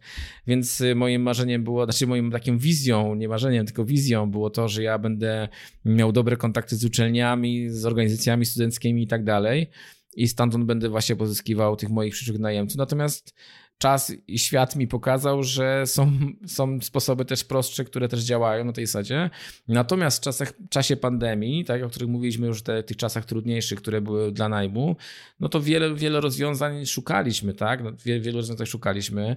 E, szukaliśmy na przykład, nie wiem, na jeżeli mogę tak zdradzić, na przykład na Facebooku, jak szukaliśmy na przykład y, najemców, no to nie tylko na grupach y, wynajem pokoi mieszkań, tylko również na grupach na przykład, nie wiem, katolik szuka mieszkania, czy, czy, tego typu miejscach. E, więc słuchajcie, naprawdę jest tego mnóstwo i można naprawdę w różne środowiska trafić i, i też się da wynajmować, tak, w jakichś różnych miejscach. Także szukaliśmy różnych dróg, różnych miejsc i znowu wróciliśmy do tego właśnie typu stowarzyszeń studenckich organizacji. Może to też być kierunek, który możecie, można próbować sprawdzać na tej zasadzie, więc no powiedziałbym, że czasy determinują nasze działania na tej zasadzie, tak? Jeżeli, jeżeli e, wiadomo, że jak są te lepsze czasy, no to nie chcemy aż tak nisko schylać po to, tak? Chcemy zbierać z wysokości wzroku, a czasami trzeba po prostu bardziej po, podrążyć pewne rzeczy. Natomiast jedne i drugie czasy przynoszą dużo, dużo fajnego doświadczenia, więc e, trzeba wybierać te kierunki, które nam pasują, które dla nas są optymalne, bo też trzeba pamiętać, że ja tutaj też mówię o skali jakiejś tam dużej, tak? Na tej zasadzie dużej stosunkowo. Natomiast mając jedno, dwa mieszkania, no nie będziemy musieli tego wszystkiego, nie będziecie musieli tego wszystkiego robić co ja, tak? Czyli wynajmując jedno mieszkanie, pewnie trzeba będzie to ogłoszenie promować. Promować w sensie je podbijać, czy też wystawiać je częściej, żeby ono się wysoko gdzieś było, żeby ono było widoczne i w ten sposób pewnie znajdziecie potencjalnych zainteresowanych. Potem trzeba będzie oczywiście umiejętnie zaprezentować, przygotować itd., tak tak dalej. Trzeba będzie mieć też odpowiednie zapisy w umowie, żeby nasi najemcy aktualni e, nie urwali nam głowy, że im wchodzimy do mieszkania nie, nie, nie wiadomo jak i nie wiadomo kiedy. Więc pewne rzeczy trzeba zachować, żeby potem jakby móc to zrobić sprawnie i bez nerwów. Natomiast na pewno te działania można yy, ograniczyć, tak? Co nie znaczy, że właśnie, że warto robić to nieumiejętnie, no bo warto właśnie robić to profesjonalnie i dobrze, mimo że się ma jedno czy dwa mieszkania, bo to spowoduje, że będzie nam się to robić przyjemniej, łatwiej e, i będziemy zarabiać więcej. Tak jest i warto mieć szeroki wachlarz możliwości, żeby wiedzieć, z czego można skorzystać. Tak. Wspominałeś tutaj o Facebooku. U nas też Facebook super się sprawdza. Grupy na Facebooku są rewelacyjne. Wystarczy sobie wejść na Facebooka, wpisać nazwę swojego miasta i mieszkania i tych grup naprawdę w każdym dużym mieście, ale też w mniejszych miastach znajduje się sporo, więc warto dołączyć.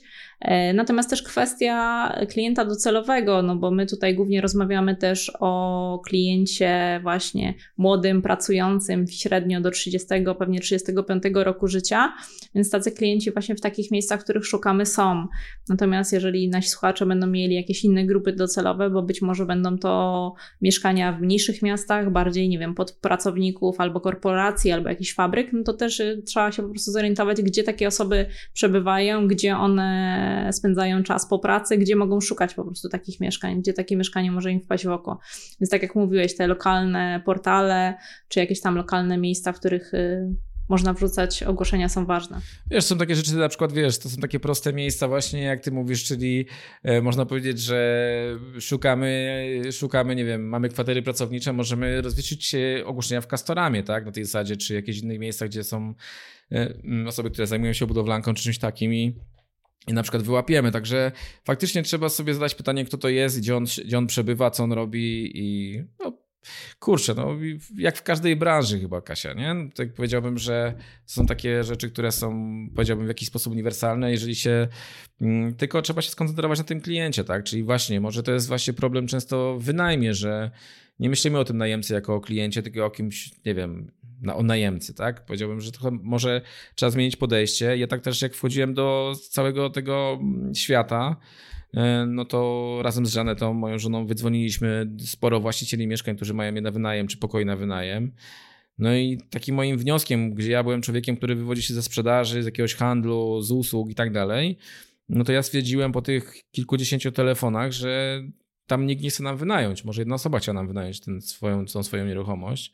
I tam widziałem swoją szansę tak naprawdę, że po prostu tutaj ten rynek jest po prostu jakiś dziwny. Tu nikt nie chce, żebym ja był jego klientem. Każdy mnie zniechęca. Mówi mi, no wie pan co, mogę panu pokazać to mieszkanie, ale w sumie nie dzisiaj, może jutro, ale jak jutro będę miał czas po pracy, to może panu dam radę, ale niech pan jeszcze raz zadzwoni do mnie i tak dalej, i tak dalej. No kurde, o co chodzi, tak? Także. Pod górkę. Pod górkę. Pod, pod górkę, górkę robili. Tak, tak. Oczywiście to się zmienia i już się bardzo mocno zmieniło. Już widzimy teraz, że jesteśmy w innym miejscu. Natomiast myślę, że takie podejście, że to jest ktoś, kto nam, że to jest nasz klient, to myślę, że jeszcze, jeszcze trzeba trochę czasu, żeby do tego doszło, żeby ludzie zrozumieli, że to są, że trzeba e, dbać o tą grupę i traktować ich po prostu tak, żeby właśnie ułatwiać im to życie przy tym wynajmie. Mateusz, jest jeszcze jedna rzecz, o którą chciałam Cię zapytać, zmierzając już do końca tego odcinka. Pustostany, czyli taki okres, kiedy mieszkanie jest nie, niewynajęte. Właściciele, mam wrażenie, że rzadko zwracają na to uwagę.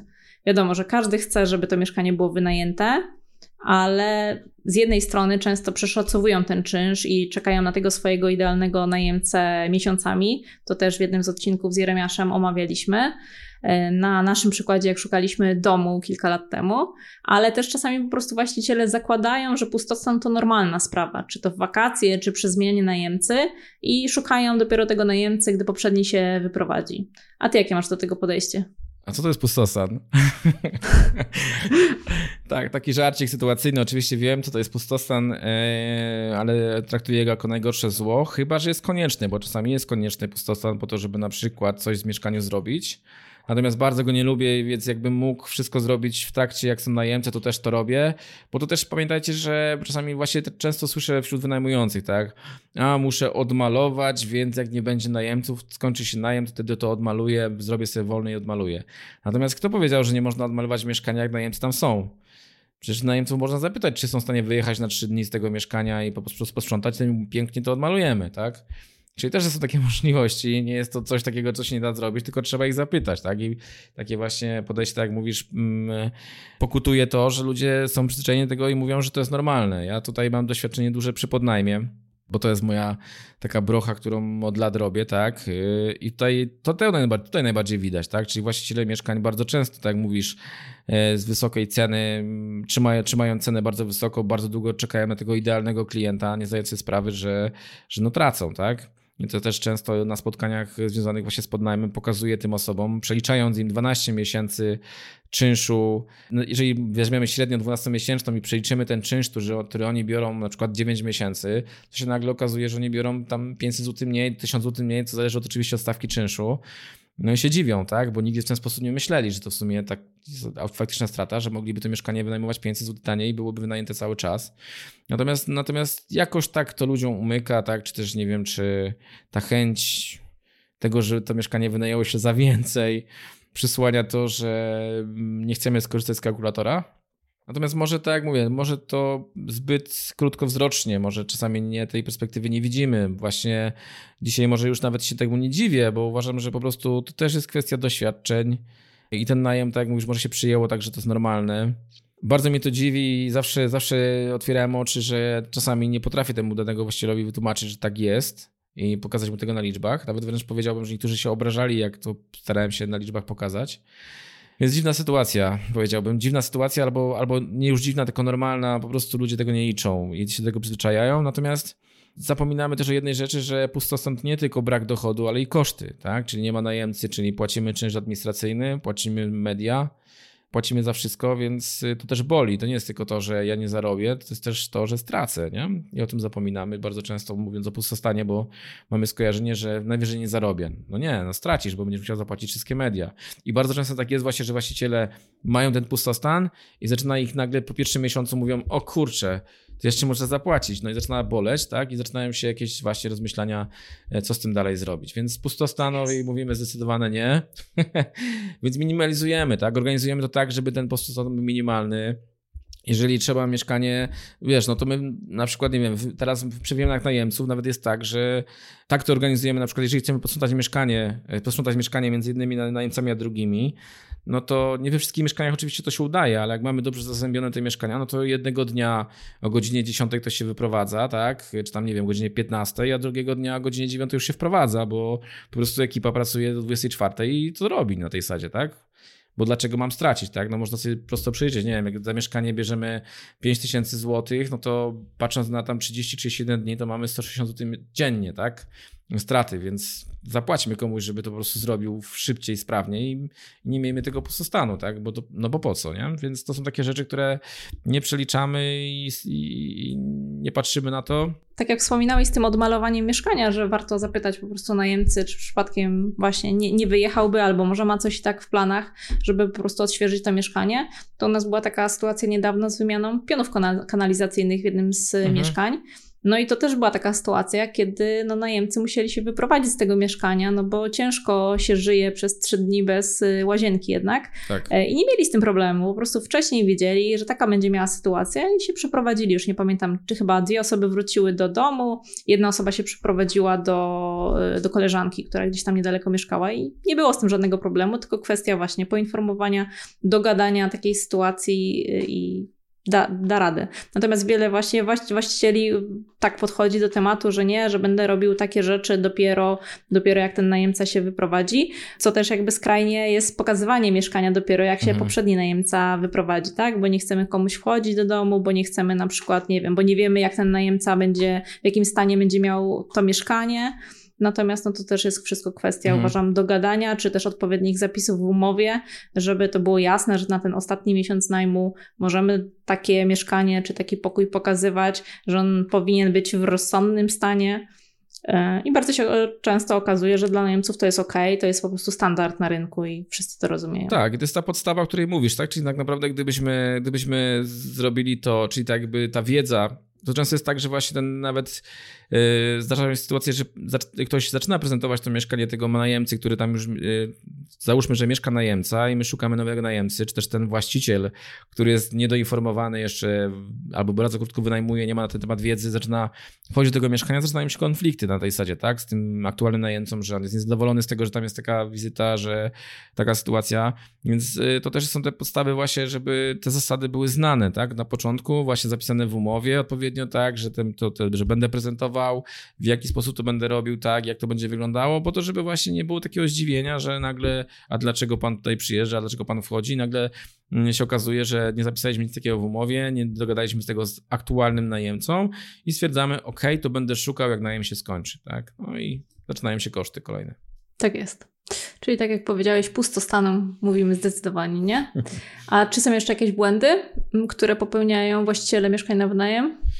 Och, to powiedziałbym, że jak tutaj na początku powiedziałaś takie, te, wiesz, te słowa, że jak tam zaczynamy w wynajmie, tak, czyli przygotowanie mieszkania i tak dalej, i tak dalej, to znowu pewnie musielibyśmy tutaj nagrywać dosyć sporo. No bardzo dużo jest tych błędów, ale to mówię, to jest na tyle specyficzna dziedzina, że albo mamy doświadczenie, tak, w najmie i mamy wieloletnie doświadczenie, żeby faktycznie poznać różne problemy w tym temacie, albo skorzystaliśmy z jakichś pewnych rozwiązań i wtedy te błędy minimalizujemy, albo mamy kogoś, z kim możemy to skonsultować i wtedy one nie występują albo występują, znaczy, dobra, przesadziłem, że nie występują, występują, natomiast wiemy, jak sobie z nimi poradzić, bo tych błędów jest bardzo dużo, tak jak mówiłaś, no, już od przygotowania mieszkania niedostatecznego, popełniamy błędy w umowach, zapisujemy zapisy, które nie powinny mieć miejsca, Gorzej, nie podpisujemy umów, które, które powinny się podpisać, potem jesteśmy szantażowani przez, przez najemców, tak, że nas zgłoszą i tak dalej, czyli Kolejne rzeczy, no to problemy podatkowe, tak, kwestie rozliczenia VAT-u, jak to rozliczyć.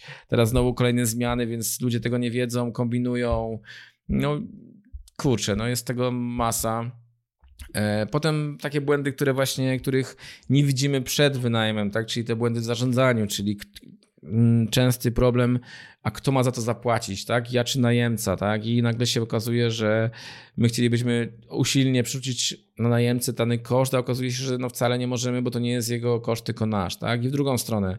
Czasami zbyt wiele bierzemy na siebie, bo stwierdzamy, no dobra, mieszka, płaci, to mu to naprawię i ten najemca niszczy kolejną rzecz, kolejną rzecz yy, doprowadza do stanu, do którego wymaga remontu, a my to, za to wszystko płacimy, więc są takie no powiedziałbym, że to, co powiedziałem na początku, że zarządzanie mieszkaniami czy wynajem mieszkań jest to taki bardzo duży etap w inwestowaniu w nieruchomości, czy też nawet jak nie inwestujemy, nie jesteśmy zawodowcami, tylko jesteśmy, mamy jedno mieszkanie w spadku, to jest tak ważny etap, że na każdym z tych etapów możemy sporo pieniędzy stracić. No i uważam, że warto to zadbać, tak? No bo tych błędów popełnia się bardzo dużo. Tak jak mówiłem, no kilka, kilka wymieniłem, natomiast można by było wymieniać bardzo, bardzo długo. Mhm, tak jak wspominałeś w wcześniejszej części tej rozmowy, skupiamy się właśnie na odpowiednim zakupie. Często negocjujemy przy zakupie spore kwoty, a tak naprawdę duże pieniądze też uciekają na późniejszych etapach, czy to na tym etapie remontowym, czy najwięcej na tym etapie wynajmu bądź zarządzania tym mieszkaniem. Mhm. Także na to trzeba zwrócić uwagę. Dokładnie. Mateusz, opowiedz mi proszę o szkole zarządzania najmem. Jest to szkolenie online, które stworzyłeś z Izą Chryniewicz, o której już wspominaliśmy. Dla kogo jest to szkolenie, komu może pomóc, kto powinien dołączyć? Tak, w ogóle to ciekawy czas, bo to szkolenie powstało w pandemii, gdzie tak naprawdę można powiedzieć, że jeszcze więcej, jeszcze więcej tych problemów się pojawiło w kontekście najmu, tak, czyli też w kontekście pozyskiwania nowych najemców. E, fakt jest taki, że no my zarządzamy już długo, tak, Iza też już samodzielnie prowadziła wielu lat szkolenie z zarządzania mieszkaniami, tak, stacjonarne. Natomiast taka potrzeba się pojawiła i też e, było widać, że po prostu mm, to, co już mówiłem trochę wcześniej, że mm, trochę taka wizja tego, że ludzie nie widzą tej wartości tego zarządzania, tak? Czyli tego, że po prostu zarabiają na czymś 1000 zł, a potem to w 5 minut tracą na jakimś tam sytuacji w mieszkaniu, e, nie zauważając i jakby akceptując ten stan rzeczy, więc ta potrzeba się pojawiła, a też dlatego, że tak naprawdę to, co ktoś taka, taki wynajmujący robił siebie w mieszkaniu, to się przekłada potem też bardzo często na nasze mieszkania, nie? Bo też, jeżeli taki najemca, który coś zniszczył i, i w mieszkaniu i zostało mu to przebaczone i naprawione, idzie dalej do kolejnego mieszkania, no to myślę, że wzorce ma niespecjalnie dobre, więc będzie takie rzeczy powtarzał. Więc myślę, że dużo, dużo aspektów ciekawych i takich jakby dużo czynników, które, które faktycznie można powiedzieć, że dopełniły taką może decyzję tą, żeby to faktycznie to szkolenie online poszło, żeby właśnie pokazać, że ta wiedza o zarządzaniu jest na tyle ważna, że warto ją, z nią się zapoznać i że naprawdę to może zaoszczędzić wiele, wiele pieniędzy albo też zarobić, tak? Czyli żeby te nasze plany, które sobie tworzymy w trakcie przygotowania inwestycji nie były tylko planami i potem gorzkim rozczarowaniem, tak? Tylko żeby jednak były czymś takim, co będzie nam skutecznie, skutecznie pomagać i dawać ten właśnie dochód, czy tam taką przysłowiową wolność, czy też więcej czasu dla siebie. To bym powiedział tak ogólnie odnośnie dlaczego i, i, i, i po co. Natomiast dla kogo taka ta szkoła, dla kogo ta szkoła, kto się powinien do szkoły zapisać? E, tak naprawdę szkoła została zrobiona w ten sposób, aby była przystępna dla każdej osoby, która ma tak naprawdę mieszkanie na wynajem, tak? Czyli każdej osoby, która ma mieszkanie na wynajem, zarządza, można by powiedzieć, albo inaczej, albo chce, za, chce tym mieszkaniem zarządzać, tak? Może to górnolotnie brzmieć, natomiast y, żeby to robić profesjonalnie, albo jeszcze upraszczając, nie tracić na swoim najmie, tak? Więc tak naprawdę, jak jeżeli ma się jedno mieszkanie, dwa mieszkania, trzy mieszkania, jak najbardziej jest to dobre. Jak ma się 50 mieszkań jeszcze lepsze, bo można dzięki temu przeszkolić swoich pracowników albo samu, samemu się czegoś nauczyć tak, żeby nie robić tego samodzielnie, korzystać z gotowych wzorców. Więc na pewno to, to jest y, bardzo ważne.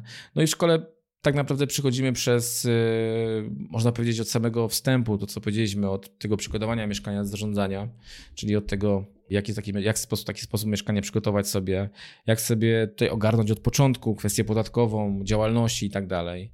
Zaplanować sobie, nie wiem, rozliczenie mediów. Potem ko kolejno to, co już mówiliśmy trochę w dzisiejszym odcinku, czyli mm, gdzie ogłaszać, jak ogłaszać, jak to robić skutecznie, czyli to, co ten temat, który jest najważniejszy.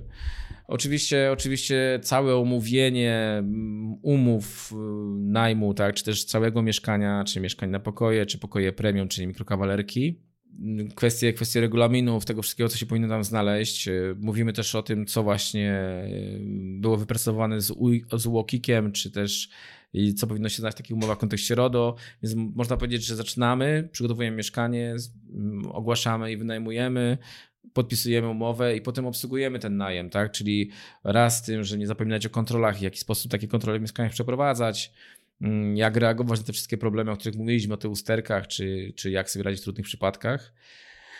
E, no i też potem, jak już mamy tego najemcę, jak go obsługiwać, żeby też chciał zostać na kolejny sezon, czy też na kolejny część najmu, no i potem ewentualnie rozliczyć tego człowieka na końcu, tak? Żeby znowu nie stracić na tym, e, że nie dopilnowaliśmy czegoś, że okazało się, że za szafą jest wielka plama i trzeba tysiąc złotych wydać na malowanie ściany, w jaki sposób dobrze zrobić te protokoły zawsze-odbiorcze.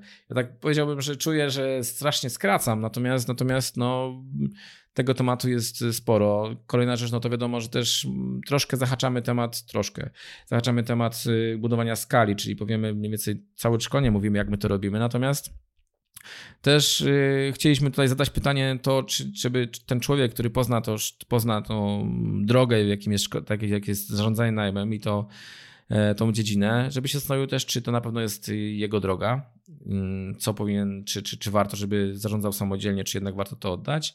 No i też będzie dzięki temu mógł skutecznie zweryfikować sobie firmę zarządzającą, jeżeli chciałby ją wybrać. Oczywiście też opowiadałem o systemach, czy systemie SON, systemie obsługi najmu, z którym korzystamy. W każdym razie no jest to ponad bodajże, jeżeli dobrze pamiętam, 15-14 godzin nagrań bazą, bazą dokumentów, już chyba nawet nie wiem ile ich było, szczerze mówiąc. Nie wiem, czy ty może ty Kasia wiesz, ile tam tych dokumentów tam jest, ale ja już zapomniałem. Kilkadziesiąt. Dorzucacie co chwila, więc Dorzucamy kilkadziesiąt na pewno jest. Ostatnio zaktualizowane umowy, dokładnie, regulaminy na ten dokładnie. rok, także jest tego te, sporo. Dokładnie, te umowy, regulaminy, teraz świeża aktualizacja w tym roku, tak, znowu z nowymi zapisami, z nowymi poprawkami pod e, sprawdzonymi przez prawnika. Więc powiedziałbym, że mm, uważam, że jest to bardzo fajny produkt dla każdej osoby, która po prostu ma mieszkanie na wynajem, czy ma mieszkanie na wynajem, e, jedno lub więcej. Bo tak naprawdę na każdym etapie, na którym będziemy, czy będziemy właśnie szukać tego najemcy, czy będziemy obsługiwać, czy będziemy zarządzać, czy będziemy się radzić, radzić podatkowo, na każdym etapie będzie można uzyskać z tej szkoły rozwiązania na temat tego, co robimy, tak, rozwiązania naszych problemów. A druga strona, no my też tutaj jakby zapewniamy to wsparcie, tak, czyli ten kontakt z nami jest, można nas wywołać do tablicy, zapytać o to, o swój problem i, i też potem po, po przejściu tej szkoły e, zarządzania najmem z nami mieć kontakt, no i współtworzyć, tak? Z drugiej strony nowe umowy, nowe, nowe dokumenty, tak żeby potem ten, to nasze zarządzanie było jeszcze skuteczniejsze.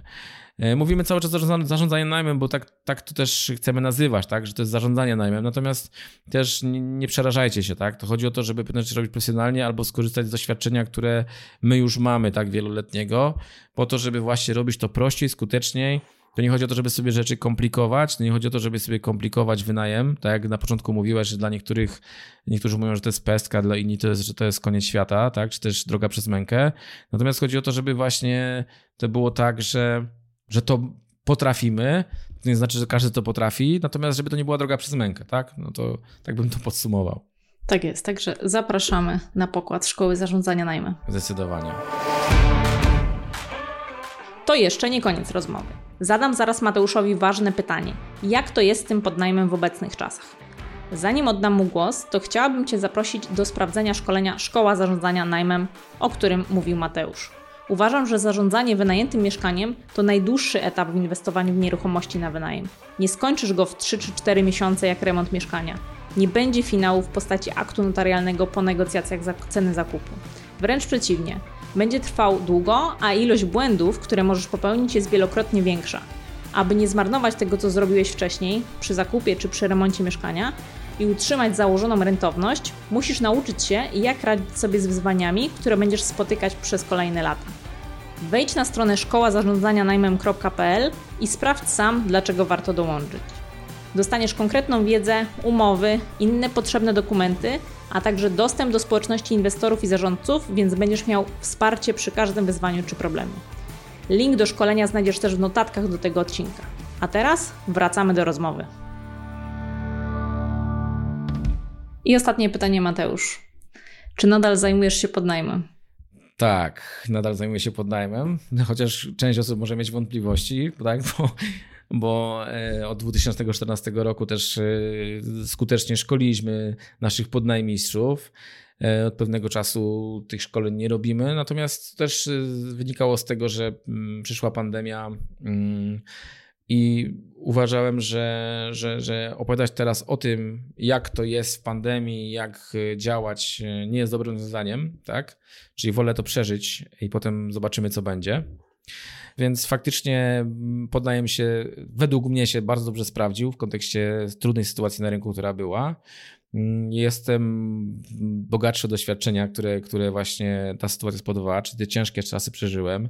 Ja też zawsze mówiłem na każdym, z każdym, kto się z kimś spotykałem i ktoś mnie pytał o, o kryzys, a co będzie, gdy to ja mówię, i kiedy to będzie, to ja zawsze mówiłem, że nie wiem, kiedy to będzie, ale na pewno będzie i trzeba być na to gotowym, tak?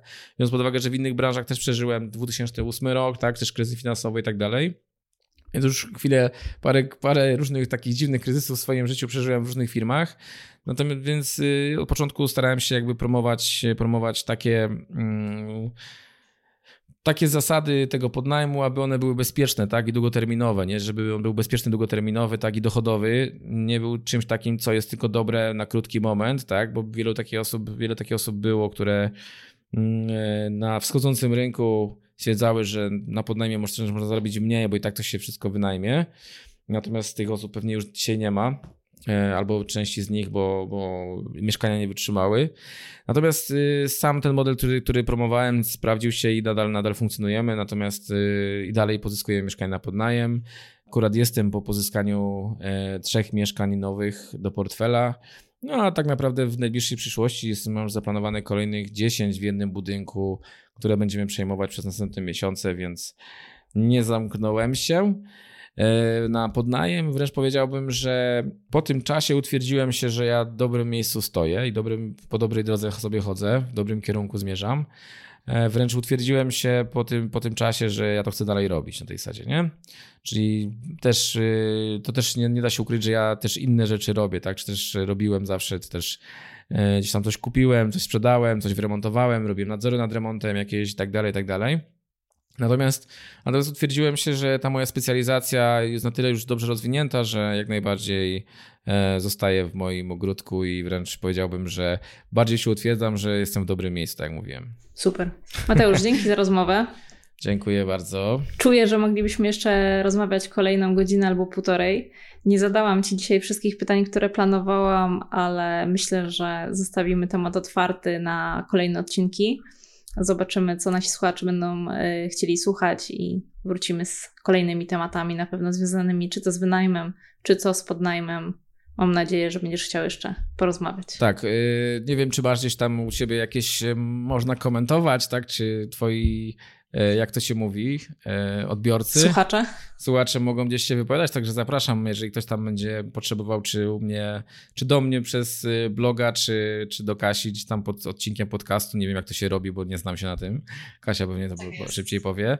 No to, za, to, to zapraszamy pisać dokładnie i będziemy się też tutaj odzywać pewnie. Tak, do bloga Mateusza też zalinkujemy, ale to jest w tej chwili możemy podać podnajem.mateuszbrejta.pl Także tam też znajdziecie różne ciekawe artykuły, materiały, które Mateusz z tematów podnajmu, ale też wynajmu nagrywał, wrzucał. Dzięki Mateusz. Dziękuję jeszcze raz. Do usłyszenia. Dzięki. I to by było na tyle. Dzięki, że dosłuchałeś do końca. Jeśli są jakieś tematy, które chcesz, żebyśmy poruszyli lub rozszerzyli w podcaście, daj mi znać. Możesz napisać do mnie na maila lub zostaw swój komentarz na blogu. Notatki i wszystkie odcinki znajdziesz zawsze na stronie inwestowaniewmieszkania.pl. Do usłyszenia w kolejnym odcinku. Trzymam kciuki za Twoje mieszkania. Cześć!